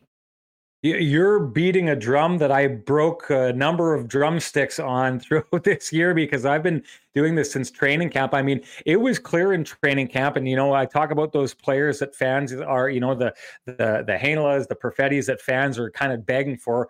David Gustafsson's another one of those, and we talked about this. Like, if you go back to training camp at the beginning of the season, David Gustafsson was really not given an opportunity to try and make this team. Cole Perfetti, we talk about in that camp how he showed well and he kind of moved his way up and made his way onto the opening camp or, or sorry, opening day roster. I don't think any of us expected that to stay. I think we saw him going back, but he was at least given the opportunity to play his way onto that roster. David Gustafsson wasn't. So if you're taking a look at players who were kind of provided with opportunity. You're right. No, none of those players were given as much opportunity as Kristian Vesalainen has been given this season. At every single turn, the Jets have put Kristian Vesalainen in a place to succeed, in a place to capitalize on his opportunities. They clearly think that he's a player who could break out offensively. The numbers, though, so far say he hasn't done that. Um, and, and I, I, couldn't agree with you more. I, I, do think that if I was a player like Kristian Vesalainen and I was seeing right now what's happened with Jansen Harkins, what's happening with Kristian Reichel, uh, seeing Cole Perfetti and what he's doing down on the farm, what he did in that short little tryout, not tryout, but that short little stint that he had in the World Juniors, is a guy who is pushing to get to the next level and create a spot for himself. And I, I just think that, you know, th- th- these are the things that we'll be watching out for when it comes to David Dave Lowry's tenure with the Winnipeg Jets. I do think that there was a clear and established hierarchy under Paul Maurice that I think frustrated players at times. I think it frustrated fans at times. Um, it, it's going to be interesting to see now because uh, we're seeing tiny little signs of it. I'm not saying that Dave Lowry has turned the paradigm on its head. He's just providing opportunities left, right, and center for players that were never there before. But we are seeing things that I don't necessarily think we would have seen where Paul Maurice still coaching this team. And we're seeing the players who are getting those little bit of opportunities react to those opportunities in a positive way. So if I'm Kristian Vesalainen, I'm taking a look around and I'm starting to see that the players I view as my competition for ice time are getting things done with their ice time that I'm not. And I'm thinking if Dave Lowry is the guy who is responding to seeing this guy is doing what I'm asking him to do, he's going to get more opportunity. I, if I'm Kristian Vesalainen and I'm taking a look at what's happening and thinking it's time for me, if I haven't figured this out yet, it's time for me to do it. Because if I don't figure it out soon, these opportunities are going to get less and less for me and more and more for players like Cole Perfetti, Kristian Reichel, and Jansen Harkins. Uh, Sean Reynolds of Sportsnet with this here on Winnipeg Sports Talk. Let's touch on Perfetti. I mean, count me as one of the people that would have loved to have seen him in the lineup, and I thought there was maybe an opportunity to do that. Um, you know, with him having played some meaningful games, being practicing, uh, you know, with the club. Um, but that wasn't the case yesterday. And then, to be honest, the two spots where I think that if you were going to put Perfetti into the lineup, you know, on that right wing of line number two, or potentially Harkins, with Copp and yeah. Lowry. Harkins yeah. and, and Reichel, pretty tough to take them out of the lineup after the way that they performed last night. How do you see this working with Perfetti just in the short term over the course of this road trip? Does he get in a game? And if that isn't the case, um, how soon is he back with the Manitoba Moose playing big minutes?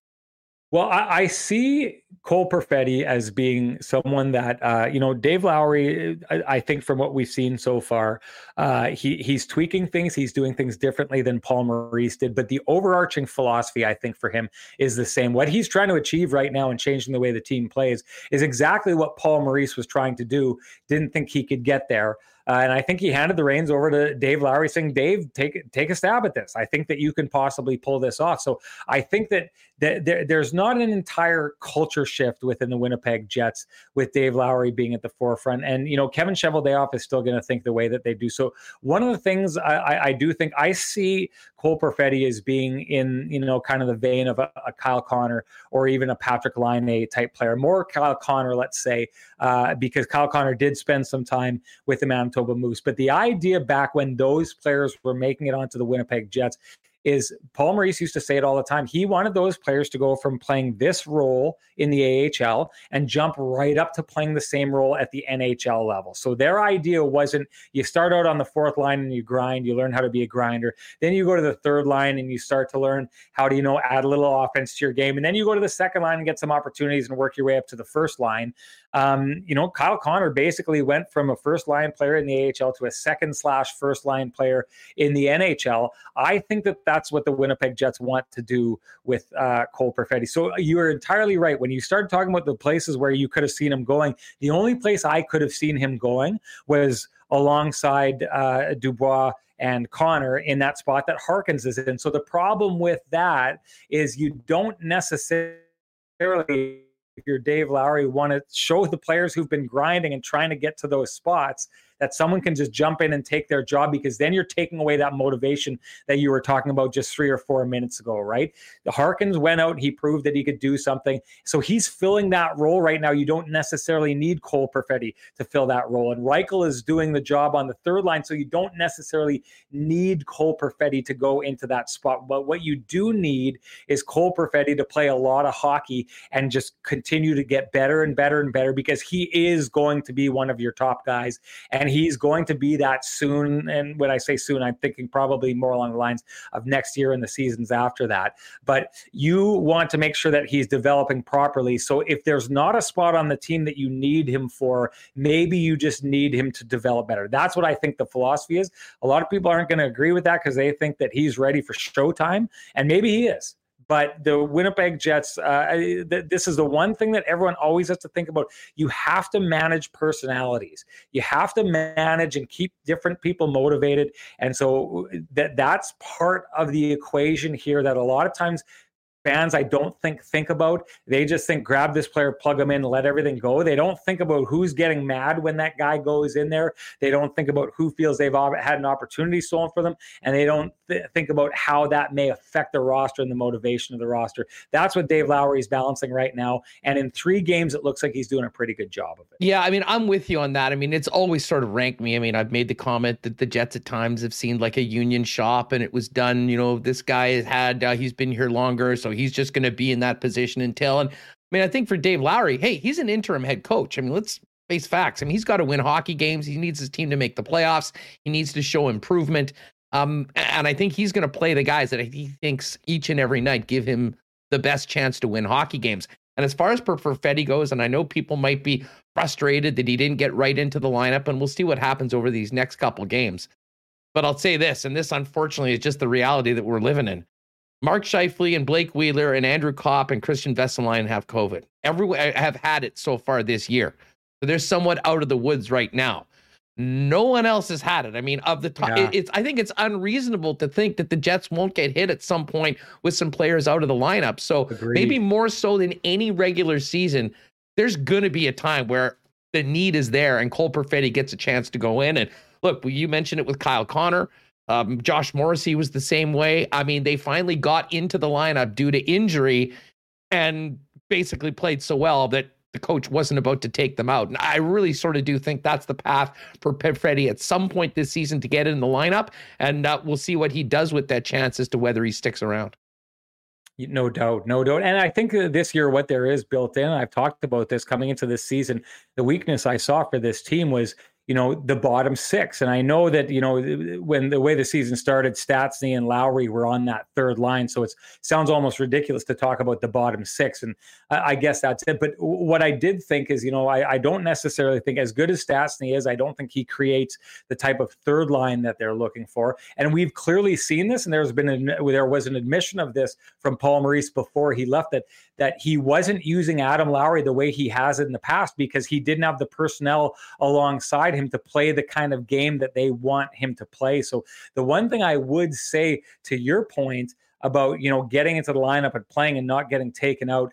There's move there's players now that could get pushed out you know? Like if if someone comes in if Cole Perfetti comes in and just plays to the degree that you cannot take him out of the lineup and you start pushing guys down to the bottom of the lineup well we talked about it. Kristian Vesalainen he can move down right? You can do that with him. A guy like Dominic Toninato if you're getting to the stage where the future is knocking on the door and pushing the present out well a guy like Dominic Toninato is you're not going to sacrifice that player and his his production for a player like Dominic Toninato. So up and down that lineup, or sorry, along the bottom of the lineup, there's room to squeeze guys out. So there is opportunity there.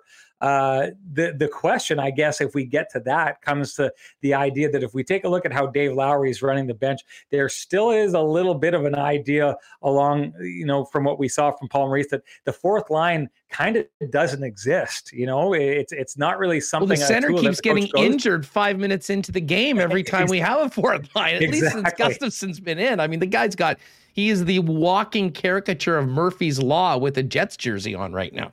Oh, you know what? The the the Gus Bus is the worst nickname for him because it's just too easy to talk about him blowing a tire or you know there goes the carburetor or whatever. too many people. There's too many parts on a bus that could go wrong. So every time he gets injured, you can apply it to it. But yeah, I mean, there we'll we'll see how Dave Lowry uses the fourth line going forward. So far, it seems like he's he's similar to Paul Maurice in the idea that he's a little top three heavy. Uh, but uh, but we'll see how it goes. I mean, the one thing that we do know about the Winnipeg Jets is they've got guys pushing. We can clearly see that now. So if they wanted to try and take a more balanced approach, it looks like there's enough guys uh, on the farm who who are pushing and want to get there that they could take that approach. All right, let's talk about Mark Scheifele. I needed to have you on today because I think my takes of last month have been somewhat misrepresented. I will get to that in a second, but let me okay. ask you okay. right now, under Dave Lowry, um, what do you make of Scheifele's situation? How different, if at all, is it from when Paul Maurice was the head coach?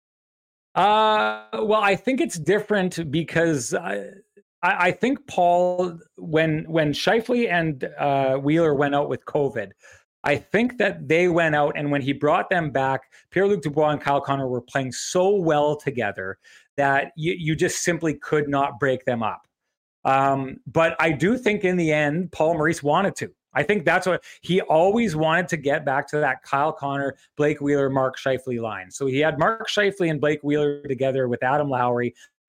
And the third line, although that really he never saw it that way, and the minutes didn't suggest he saw it that way either, but it clearly wasn't working. And then he decided to split those two guys up so that he could keep Kyle Connor and Pierre Luc Dubois together and try Wheeler there. And Wheeler just didn't really go. So he wanted to get back to that dynamic of those three players. Now, Dave Lowry comes in here and we don't have Blake Wheeler uh, playing in any of the games that he's coached. So we don't know what his philosophy is going to be on that. But I do think that he so far is taking a look at, at, at, uh, at, at what's working and kind of leaving what's working alone and changing only what he needs to do as he goes. And let's just keep in mind this is an extremely small sample size. Three games. We're we're guessing at a lot of this kind of stuff. We're trying to draw inferences, but let's be honest, it's it's not enough of a sample size to know this. But my guess with this is is he he's got he's got uh, Mark Scheifele playing alongside Stastny and Ehlers, and those guys seem happy. And I think that the happiness of that line means that line's going to kind of go untouched for a while. Uh, and I think Pierre Luc Dubois and Kyle Connor are starting to show a little bit of the magic we saw from them earlier on. So I, I think what we're going to see from this is a, a, bit of a follow from Dave Lowry on what we were talking about before. I think Dave is going to go kind of w- with what works and and and try and just let it run for a while, right? Not try and take and make it work in the way that it works with specific personnel, like we saw with Paul Maurice, always trying to get back to Kyle Connor, Mark Scheifele, and Blake Wheeler. So that's how I think he would handle him differently. I think he's got Stastny out with him because he wants that kind of veteran presence to kind of help with the defense.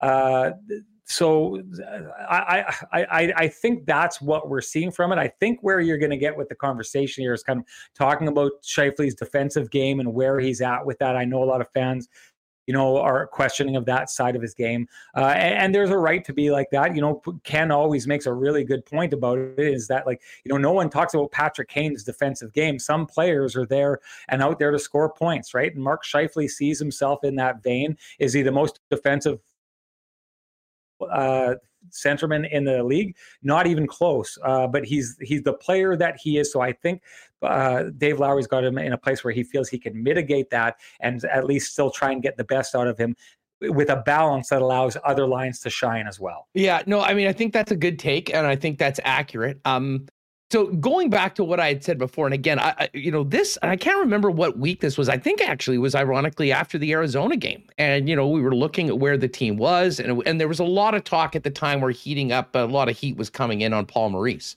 and. Right. Like I think many of us thought that Paul Maurice wasn't going to get fired or at any point in the near future. Now, what ended up happening, I think, was somewhat unexpected. It was stunning the way that it happened and when it happened. Mm-hmm. But the bigger question is if you if if you feel that something needs to change with this club, like with the makeup of the team going forward, and I'm not talking about in the next week or two weeks, but big picture with the way this club is, I think you analyze every aspect of the club and the personnel. And you know, in my opinion, right now with where the club, I mean, let's face it, a couple of years ago, Maurice was talking about building a statue of Scheifele outside uh, outside of uh, Canada Life Center. Um, and there's been some ups and downs, especially for Scheifele so far this year. And when I look at the Winnipeg Jets right now, I see a team that's not Mark Scheifele, Blake Wheeler, and then a supporting cast. I see Kyle Connor, I see Nikolai mm-hmm. Ehlers, and maybe most importantly, I see a Pierre Luc Dubois, a younger player coming in that, for my money, so far has been the number one center for the Winnipeg Jets this year and a guy that I'd probably trust more playing against top competition in a 200 foot game come playoff time or come a huge game. So to me, everything has changed a little bit. Now, again, this was all a conversation based on if you're not changing the coach, looking ahead, what would you change? And I guess my point was in the past, the thought of Mark Scheifele not being a Jet for life was ludicrous. Um, and I guess where I'm at right now, and a big part of it is the contract, Sean. I mean, you can't have these yeah. conversations without thinking about the cap and where you are. Mark Scheifele's on a real value deal right now with two more seasons after this. A huge decision is going to be made about Pierre-Luc Dubois. Um, and Ken, as you guys talked about it last night, and anyone that read that's read his predictions for the upcoming year, his prediction, and I kind of subscribe to this, is that Pierre-Luc Dubois is going to get the richest contract in Jets history, both on an AAV and a total value. Now, best case scenario, the Jets find a way to have both Dubois and Scheifele here long term. But when you're including Ehlers and Hellebuyck and all these other guys, I mean, at a certain point, you make you have very difficult um, questions that have to be asked and have to be answered. And and again, this isn't about this season, but when you get to next summer, I think that the decisions are going to be uh, they could be foundational when it comes to are you signing Pierre Luc Dubois to that long term deal, what does that mean for his role in the club going forward? And if at a certain point, and I'm not sure it's possible with all the other players that we mentioned, to have both of those guys inked long term, a new deal for Dubois and an extension for Mark Scheifele, with a guy like Cole Perfetti coming along and Chaz Lucius a couple years away, that all of a sudden we have to start thinking about the long term hockey club that might not be Mark Scheifele being the first ever player that was drafted by the Winnipeg Jets and playing his entire career here in Winnipeg. And um, you know, part of it's the play of other players, the emergence of other players. Um, that and part of it is the fact that, you know, Mark Scheifele justifiably is going to want a massive, massive deal. I mean, many people have floated out the fact that, you know, there was some regret from him for the number that he signed, for the length of the deal that he signed, and that's totally up to him. Um, but I do really see some it, it far less a sure thing that we just continue with the status quo going forward. And I think maybe Pierre Luc Dubois' future has the biggest, uh, uh, will have the biggest effect on that, not to mention the wants and needs of Scheifele. And I guess just to round it up, if you do sign this deal with Dubois, you know that it's probably not going to end with another extension for Mark Scheifele. Considering the guys that are pushing into the lineup, an asset like Scheifele that can score the way he can on the contract that he's on with two years remaining, Mm, you want to talk about an asset, Sean? I mean, that would be something that would um, that could absolutely take care of a number of other things if your team is in a transition period, which they might be at the end of this season. So I think it was on your show, and you, you were talking with Jeff Hamilton, and and you brought it up. It was the first time I saw anyone bring it up, which is why I always. So I hope I'm not. I haven't misrepresented you in the past. Uh, like I'm not I, pushing I bring... to trade him right now. Like I just want to make that clear. This isn't like, hey, you know what? Oh, the team's not playing well. Hey, get 55 out of town. It's just that to me, I think our conversations about the Winnipeg Jets right now are very different when you look into the future. And I think what was insane to talk about a couple years ago is something that if you want to have that into next summer conversation about where this team goes from here, I think it's far from a sure thing that Mark Scheifele is just the next captain and a jet for life and he is the guy here, considering a lot of the other players that are going to be pushing for that job as well. Yeah, no doubt, no doubt. And so I, I, I agree with everything that you've said, and I I think that I, I I I bring it up all the time, and I bring your name on, along with it because I I want to give you credit because the question needs to be asked. It's the it's the these are the kind of questions that have to be asked, and it's a healthy sports media environment when people are asking that question. So that I bring that up because I want to give you credit for it. I think what I what I take away from that is after that there seemed to be a real dearth of sports fans in the city who were suddenly just like that's it. Let's trade Mark Scheifele. He's not playing that good right now. Let's trade Mark Scheifele. And my response to it is like, whoa, whoa, whoa. Let's hold on a second here. So let's touch on a couple points that you just made there. I don't think there's room going forward for both Pierre Luc Dubois and Mark Scheifele on their next contracts. You've got two years of team control with Pierre Luc Dubois after this, and three years, is it, of uh, uh, team control with Mark Scheifele after that, or is it only two years after Just this? two more. It's just two more. So they basically one comes in and one walks out the door. I do not think there's enough room for both those players uh, when it comes to contracts. Although with with uh, uh, with Blake Wheeler, maybe he restructures, maybe he doesn't come back. There's going to be some money, but I still don't think there's enough room for both those two players. So you're asking all the right questions. This is just my take. At some point, and it all depends on when you would decide to trade him. If you're trading him, you could get a lot of stuff for Mark Scheifele that would maybe round out the team and really set it up going forward well when you've got guys like Perfetti coming in and maybe Chaz Lucius and all the next. And now you've got your leader, Pierre Luc Dubois, and Kyle Connor still there doing his thing, and Ehlers is still do- there doing his thing. And if you can keep Connor Hellebuyck there, you've got Connor Hellebuyck doing his thing. And it all sounds good. But my take on this is just like you've amassed this insane amount of talent that you have with this Winnipeg Jets team here. But I think, you know, and people love to talk about Ehlers and they love to talk about, you know, uh, Kyle Connor and they love to talk about what we're seeing from Pierre Luc Dubois, and they should because they're phenomenal players. But in my mind, none of those players have ever come close to accomplishing what Mark Scheifele routinely accomplishes year after year after year, going up against high level talent, you know, being the focus of the other team, trying to shut him down year after year. Mark Scheifele has proven that he can he, he can get this done. And one of the points we made on the show last night is he unequivocally has shown that he can get it done in the playoffs. Like this is this is a question mark. So I know what you're saying about. Well, he did it once. I mean, and listen, that Nashville series and the Nashville run, that route, I mean, he was, that was the height of Mark Scheifele. I mean, he was incredible. What did he have, 14 goals in 17 games? And he was that driver that everyone believed. When Maurice was talking about building a statue, he was thinking about that guy. For sure. For but sure. I mean, I hate to say it. I mean, the St. Louis series was, I mean, was on and off for that entire crew. But I mean, his second half of that season was miserable. Um, I think that was a big part of what happened to the team in the playoffs.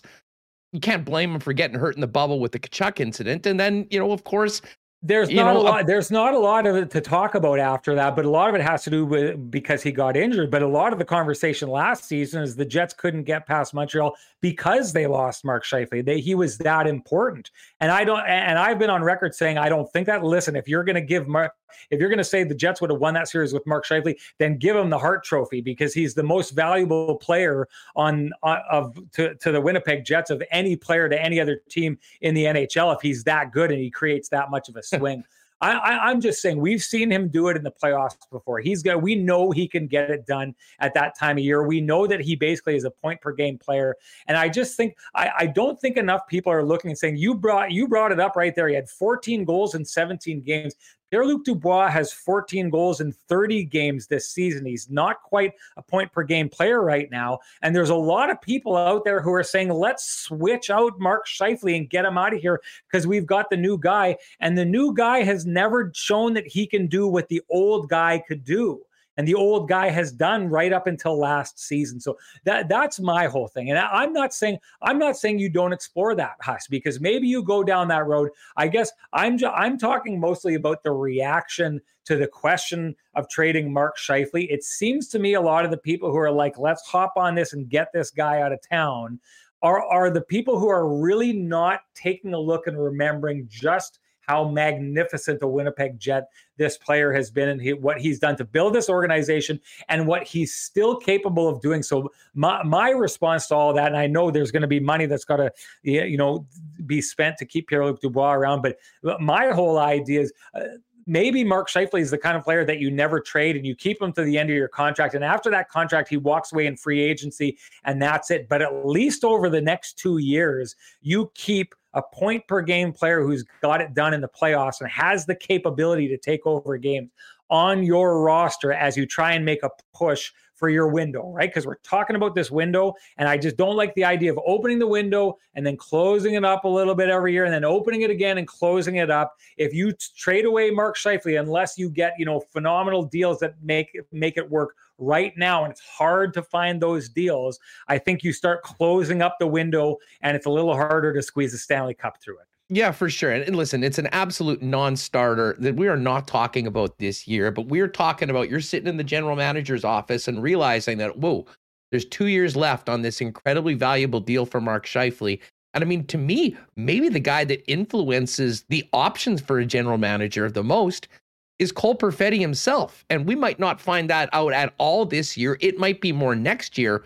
But I'll tell you what, if I'm a general man, if I'm Kevin Cheveldayoff and I get Pierre Luc Dubois signed long term and he's a guy we know we're going to have for a long time, and you've got Cole Perfetti on an entry level deal, if he's able to come in and play in that role and thrive, um, you know, at a certain point you realize, okay, I've got a lot of assets right here. And, you know, I far would rather get some real solid value for a player and a contract like Mark Scheifele's as opposed to letting him walk out the door.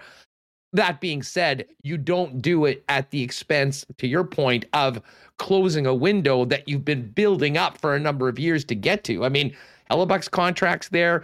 Wheeler's contract's a little different because I think we'd all agree he sort of earned a lot of that money earlier in the season.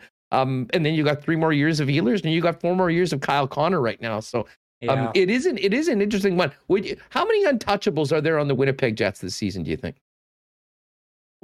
in Kevin Cheveldayoff's mind, I think most of them are, and I think most of them have been for years. Like I, I don't think, uh, I don't think he moves a lot of those guys unless he's getting huge, huge, huge assets in return. But I don't think he's, I don't think he's ever thought. He did trade moving... Patrik Laine. I mean, let's you know, let's. But Patrick Laine, I mean, Patrick Laine made it clear he wanted out.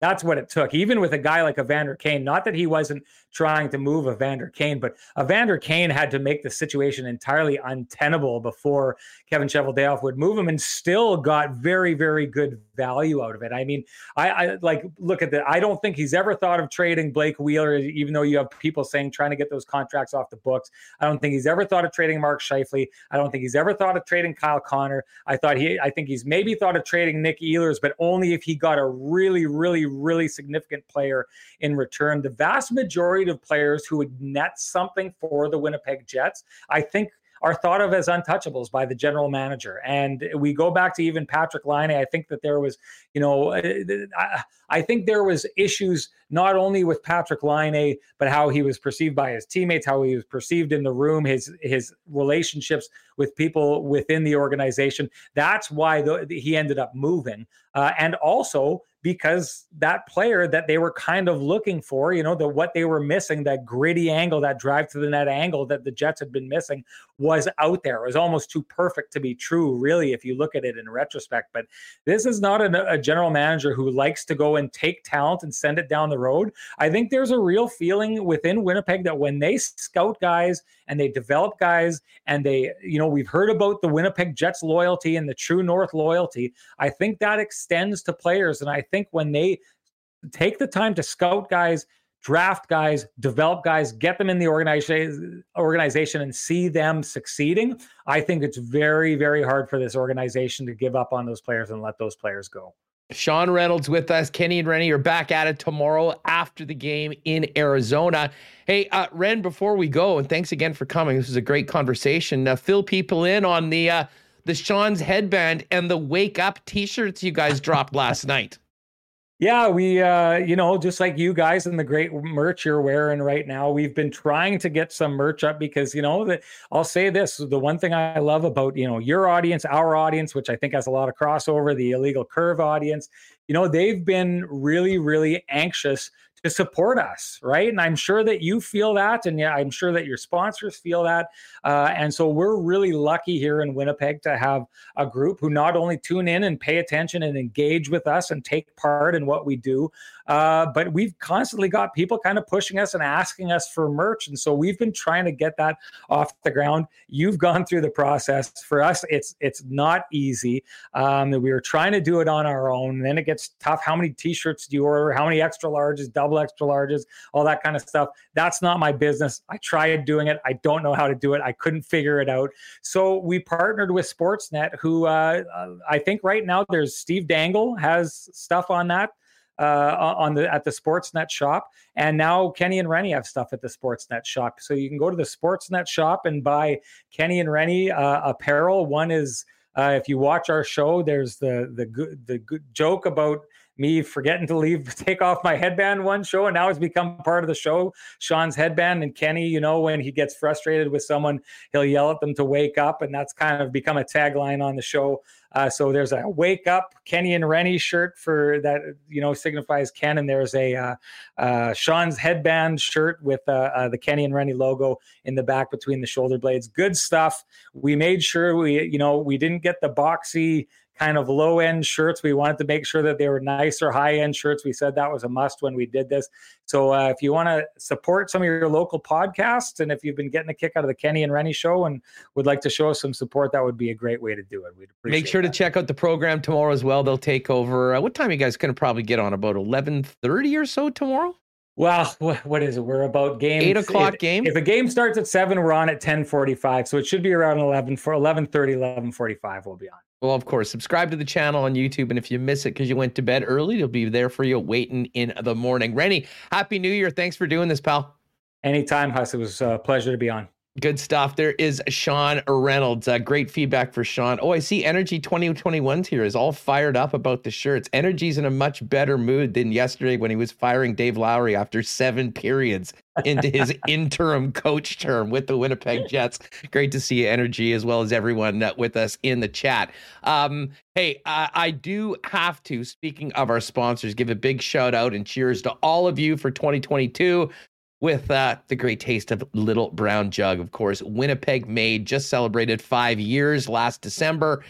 And uh, to do that, they fired up the new Brut IPA, uh, the champagne like beer celebrating five years of Little Brown Jug. They've got amazing five year tulip glasses as well over at the brewery, not to mention some amazing, amazing merchandise Speaking of merch, including toques, flannel shirts, and much more. Find out more online, littlebrownjug.ca. And if you're staying home these days and uh, you need the best beer around from Winnipeg, littlebrownjug.ca will deliver it to you. And of course, you can always pop by and see them on William Avenue at the tap room. Um, our friends at Princess Auto are ready for 2022 hopefully we'll be having more princess auto curling reports coming up not sure what's happening with the game scotties are scheduled in the month uh, next month in Ontario. Um, major lockdown going on there right now, so we'll find out what that means.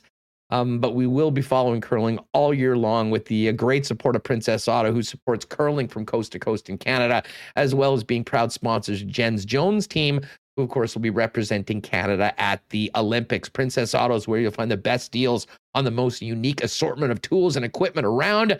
Everything you need to complete the projects on your list or start something new is at Princess Auto, two local locations. Visit them in store or check them out online at princessauto.ca. And uh, big shout out to our friends at Boston Pizza as well. This is great ordering time.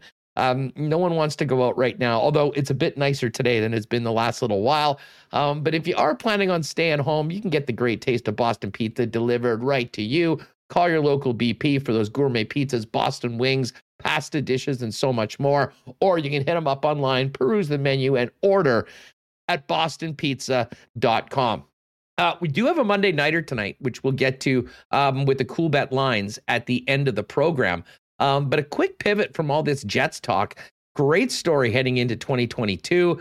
Uh, a good friend of the program, Amber Balcaen, um, joined me a little earlier, just before we went on the air, to uh, fill us in on a very exciting next chapter of her racing career in NASCAR. Here's a little bit of our conversation with Amber Balcaen from earlier today. Amber, Happy New Year. How are you? Happy New Year. I'm doing great. Super excited for 2022. How about you guys? Well, you know what? Same thing. I mean, I think we're all kind of happy to put 2021 in the rear view and hopefully be on to better things for everyone involved, especially with what's going on here north of the border. But listen, just before we get into 2022, it's been a little while since we've uh, had you on the program. Fill us in. How did 2021 go for you? Yeah, so I think the last time I was on the program might have been 2020 when I had uh, my really bad crash and ended up in the hospital. Thankfully, since then, things have been on the up. And uh, last year, I competed in NASCAR's development program, the BMR Drivers Academy, and did three ARCA West races with Bill McAnally Racing. So got a lot of seat time. Was in the was in the seat about uh, every second weekend. I had 20 races under. So it had been a while since I'd been in the car that that much again. So it felt great to get to really develop my skills and and um, work towards something bigger. Well, and, and, speaking of working towards something bigger, I mean, we figured you'd be. It was perfect to have you on right at the beginning of 2022 because um, you've got some pretty exciting news to announce on where you'll be driving this year and how it's going to all happen. Now, fill us in on what is next for Amber Balcaen on the track. Yeah, well, I'm really excited to announce that in 2022, I'll be racing in NASCAR's National ARCA Menard Series for Brett Jones Racing, Icon Direct returning as my primary sponsor. So I'll be racing all 20 races all over the U.S., going for the championship at a national level. This is something I have dreams about. So I'm um, really excited to get to race at tracks like Daytona, Talladega, Bristol. Our first race is the day before the Daytona 500 at Daytona International. You know, Amber, if you could fill our listeners in on um, you know just how significant this is for you. I mean, you know, you're kind of working your way up, obviously, with the dream of being on the uh, on the big NASCAR Cup circuit. But um, this is a real significant move up and a great opportunity, I'd imagine. It is, yeah. This is a huge jump. The biggest track I'd been on previous to this year was half mile, and Daytona International Speedway is two and a half miles. You know, we're going over 300 kilometers an hour, drafting inches apart from each other. So my test is in a couple weeks, and we'll be learning the draft and getting to feel the speed. So I'm super excited about that, and um, just just you know, living my dream now. This is what I've worked towards the last eight years is racing in the ARCA Menard series and to race at a national level um, is just it's really really exciting. I'm I'm really grateful for my sponsors for helping me achieve this. Well, and you mentioned, I mean, Daytona. I mean, even for the most casual of motorsports fans, they know all about the Daytona 500. And uh, from what I understand, your first race on the new series is going to be at the famous Daytona Speedway the day before the Daytona 500. Is that right? Yeah, that's correct. So we're going to go and try to make history and become the first female to win an ARCA Series race at Daytona. That's our goal. Uh, and you'll also get a chance. I mean, pretty much. I mean, if you ever played the video game or just flip on the on the tube to ch- catch NASCAR races throughout the year, I mean, this uh, new circuit that you're on gives you the opportunity to race against top competition at all the biggest tracks in North America. Absolutely. Now racing at a national level, I'll be racing against all of the best drivers in North America. I mean, uh, more than North America, we got um, drivers honestly from all over. So the competition is going to be stiff, but it's it's going to make me a better driver, and I'm just really excited to be at this level now, racing at these legendary tracks that I, you know I've watched on TV for years. Uh, Amber, um, you, you mentioned a sponsor. I mean, uh, you know, money is such a big part of this sport. Um, how important is it to have the support that you're getting from your sponsors, including sponsors right here from your home province of Manitoba?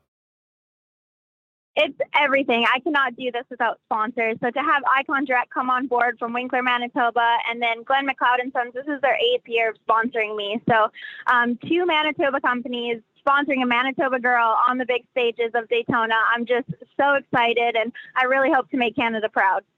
Amber, you know, you mentioned being a female racer. I mean, um, you know, certainly you're the vast minority out there. I mean, uh, how have things gone for you over the last couple of years, just as a woman? And um, have there been unique challenges or unique opportunities because of it?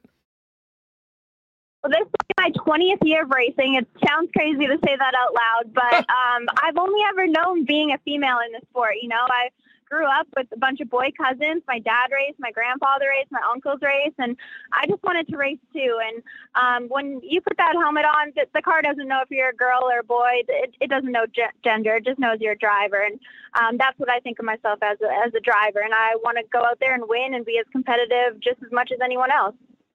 And I imagined, I mean, you know, from our chats beforehand, I mean, you've uh, had great experiences in the sport and worked out, but I would imagine that um, you know certainly as you continue to progress further, um, everyone's accepted you as uh, as maybe this is a bad term, but one of the guys.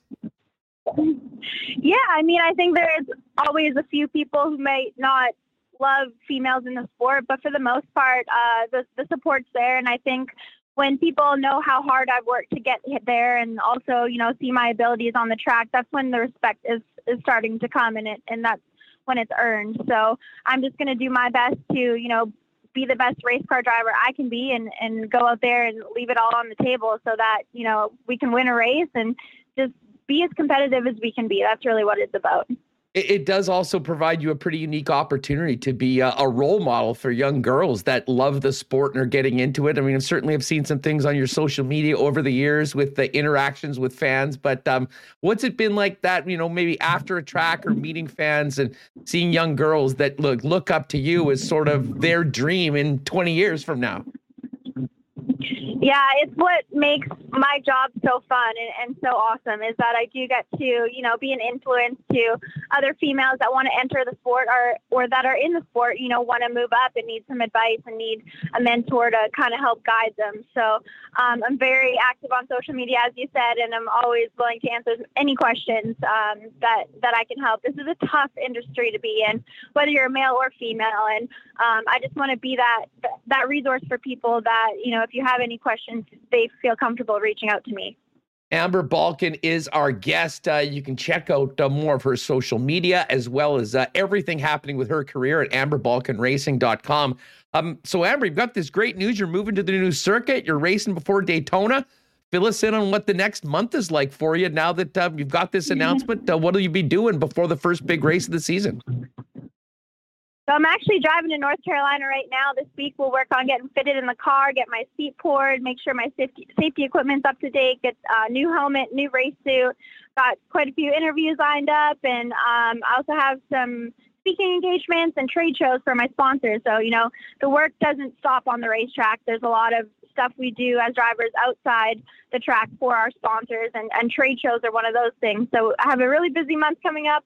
Um, excited for it all. Really excited to get to the track and, and get with this new team and, and see what kind of results we can put on the track.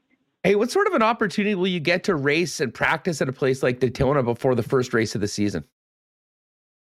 So usually we don't really get practice in racing, but because Daytona is such a big and fast track, and um, drafting is a very important skill set that the drivers need for the race, we actually have a two-day test in January. So January 14th and 15th, I'll be at Daytona with my crew, um, practicing being in the draft and and feeling the speeds and um, doing the pit stops and everything to get us prepared for the big race on February 19th.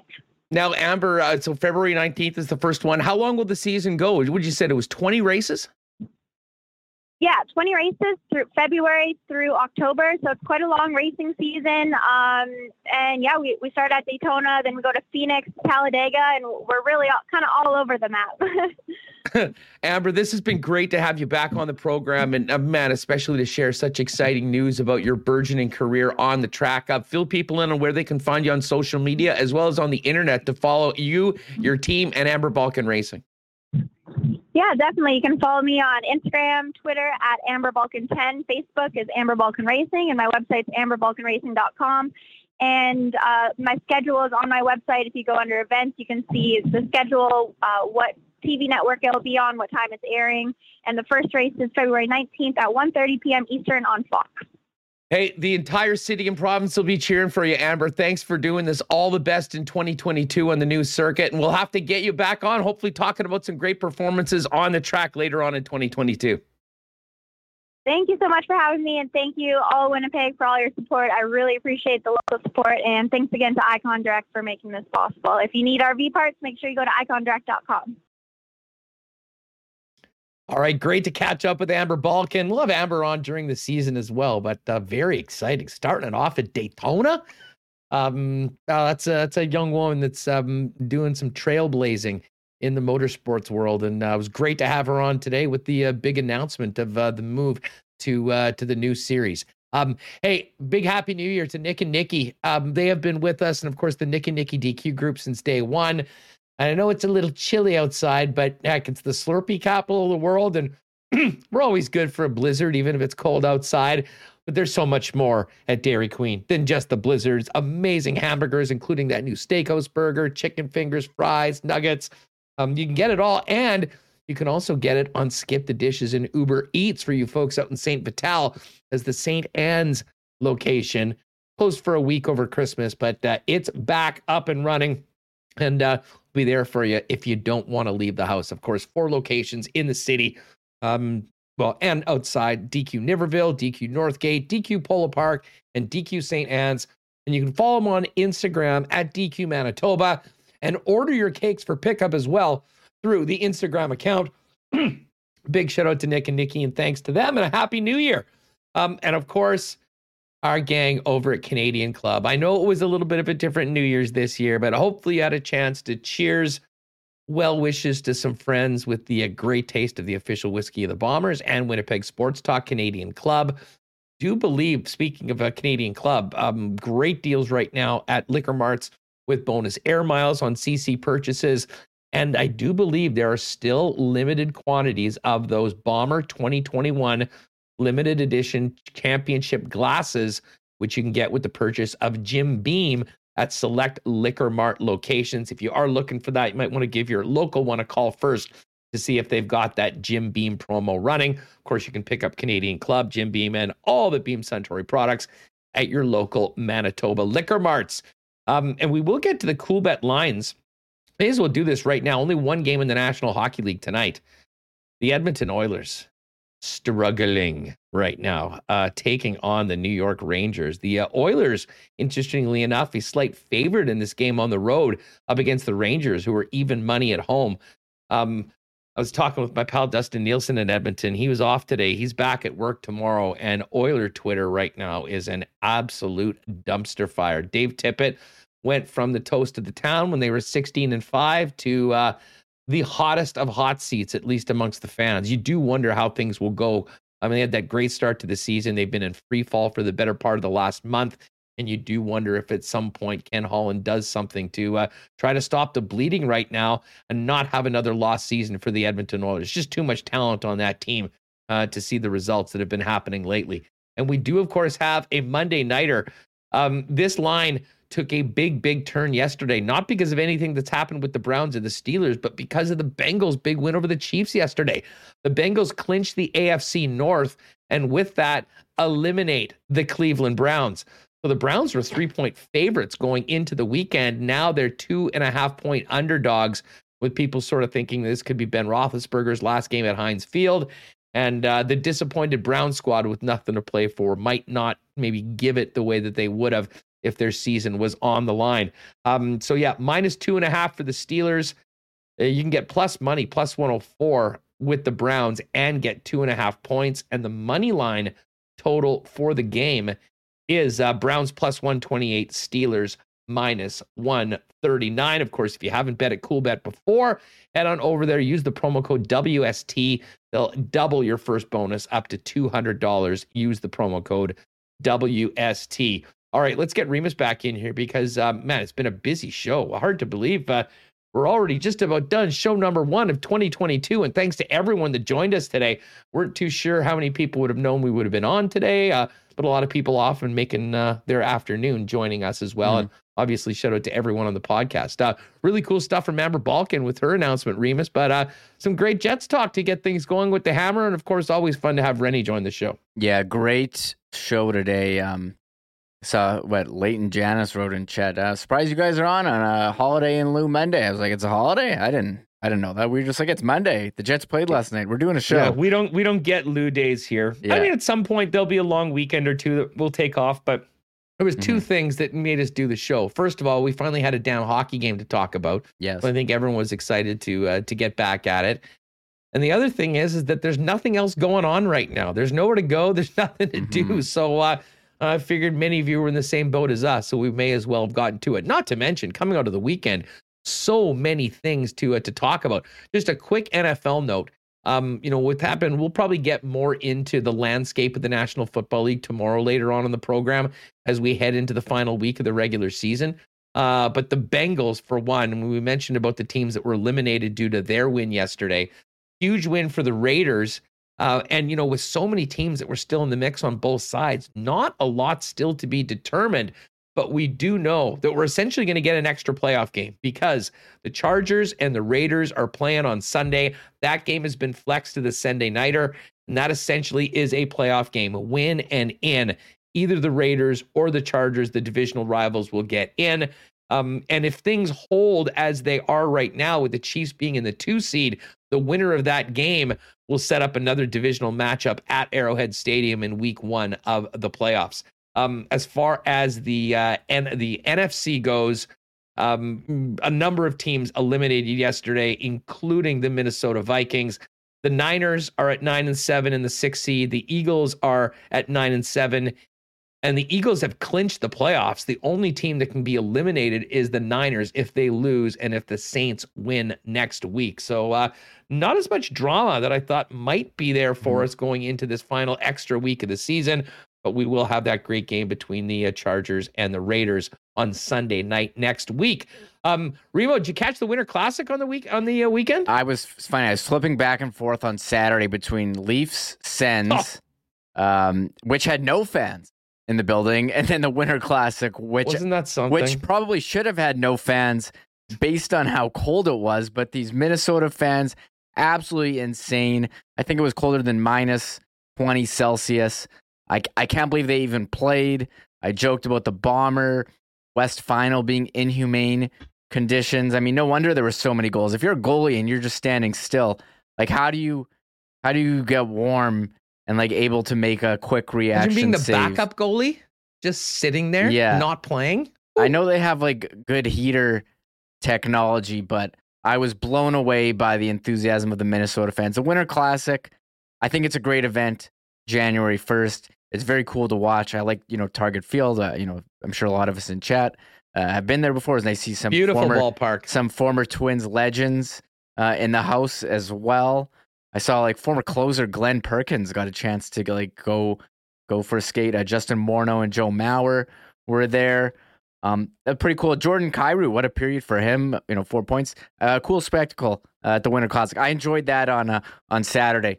Um, so that was good. We didn't talk about Antonio Brown as Hold well. Hold on a sec. We will get to we it. get Rob before we Mahoney, get to that. Yeah, Rob Mahoney mentioned Binnington looked ridiculous without a toque, an embarrassment to Canada.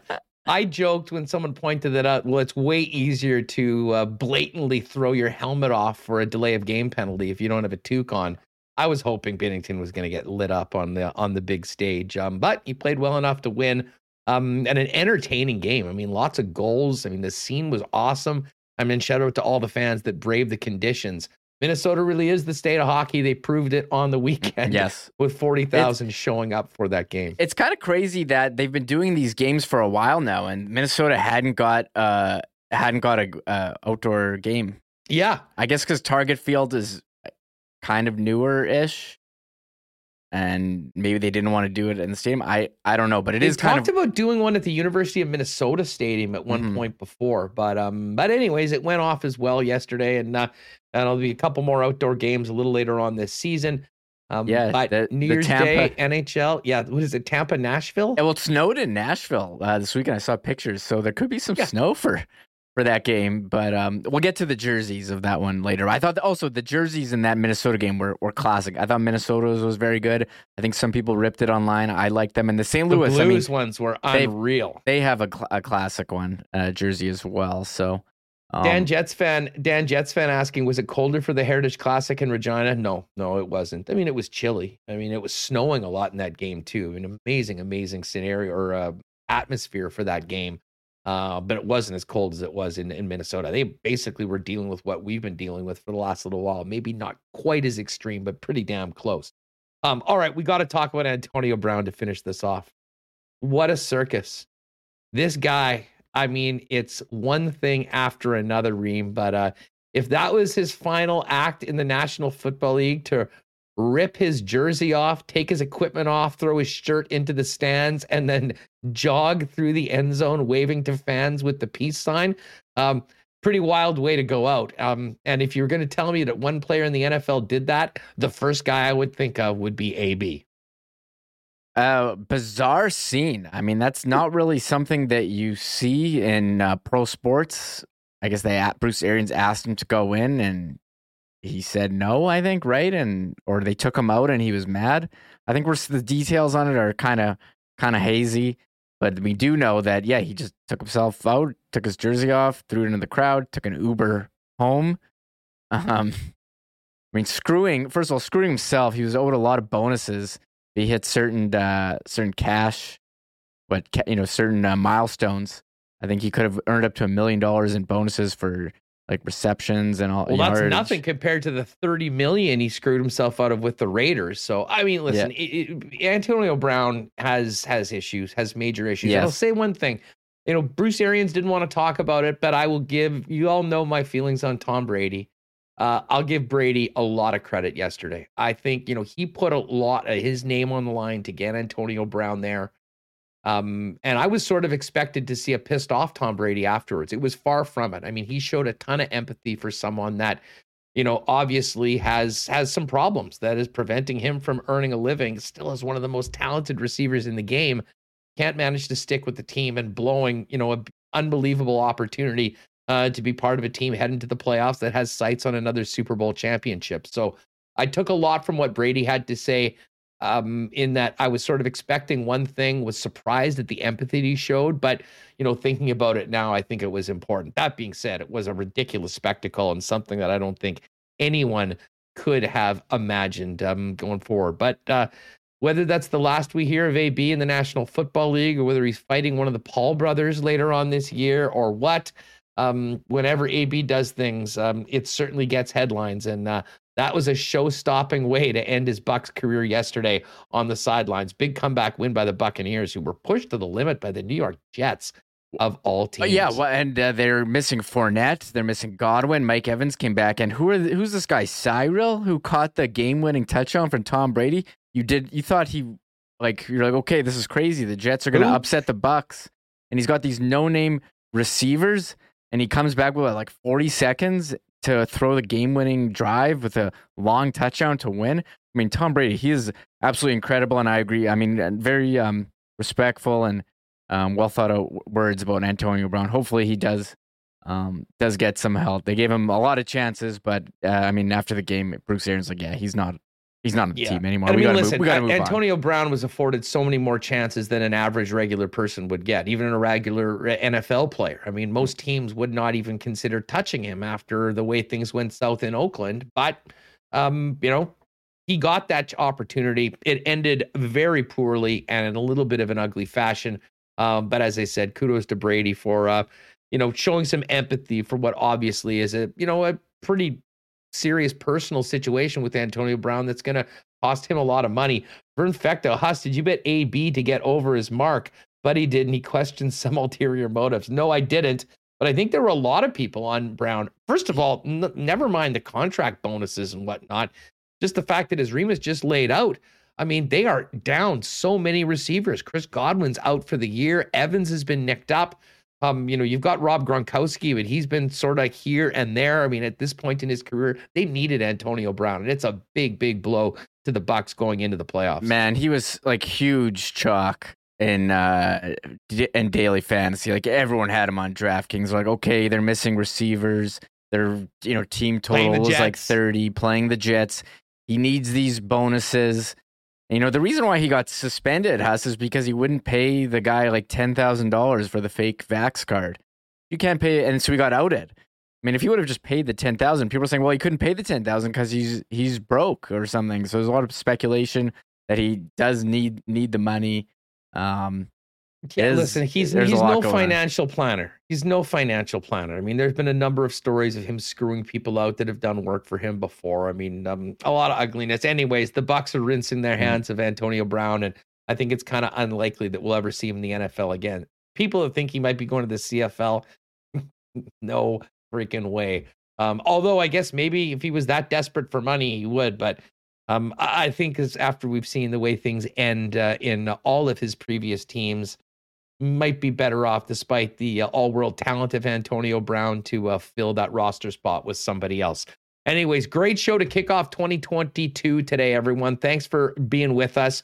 Shout out to everyone in chat. Great crew today to get the uh, year going. Uh, a huge thanks to all of our sponsors, including the Nick and Nicky DQ Group, Coolbet Canada, Canadian Club Whiskey, Boston Pizza, Princess Auto, Little Brown Jug, Nott Autocorp, Royal Sports, Manitoba Battery, Culligan Water, Vita Health, and F Apparel. Uh, we got another game tomorrow, and be ready Tuesday and Thursday before another week off of no games. Uh, so I'm looking forward to it. Revenge for the Jets. They'll be heading to the desert to take on the Coyotes. We'll be all over it tomorrow, as well as setting up that final week in the National Football League. Uh, maybe checking in on the CFL offseason as well as some players start to get signed.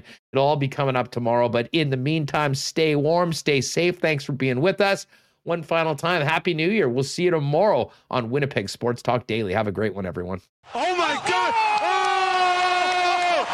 Shut it down! Let's go home! Thanks for tuning in to Winnipeg Sports Talk Daily. Make sure to subscribe on YouTube and your favorite podcast feed at winnipegsportstalk.com.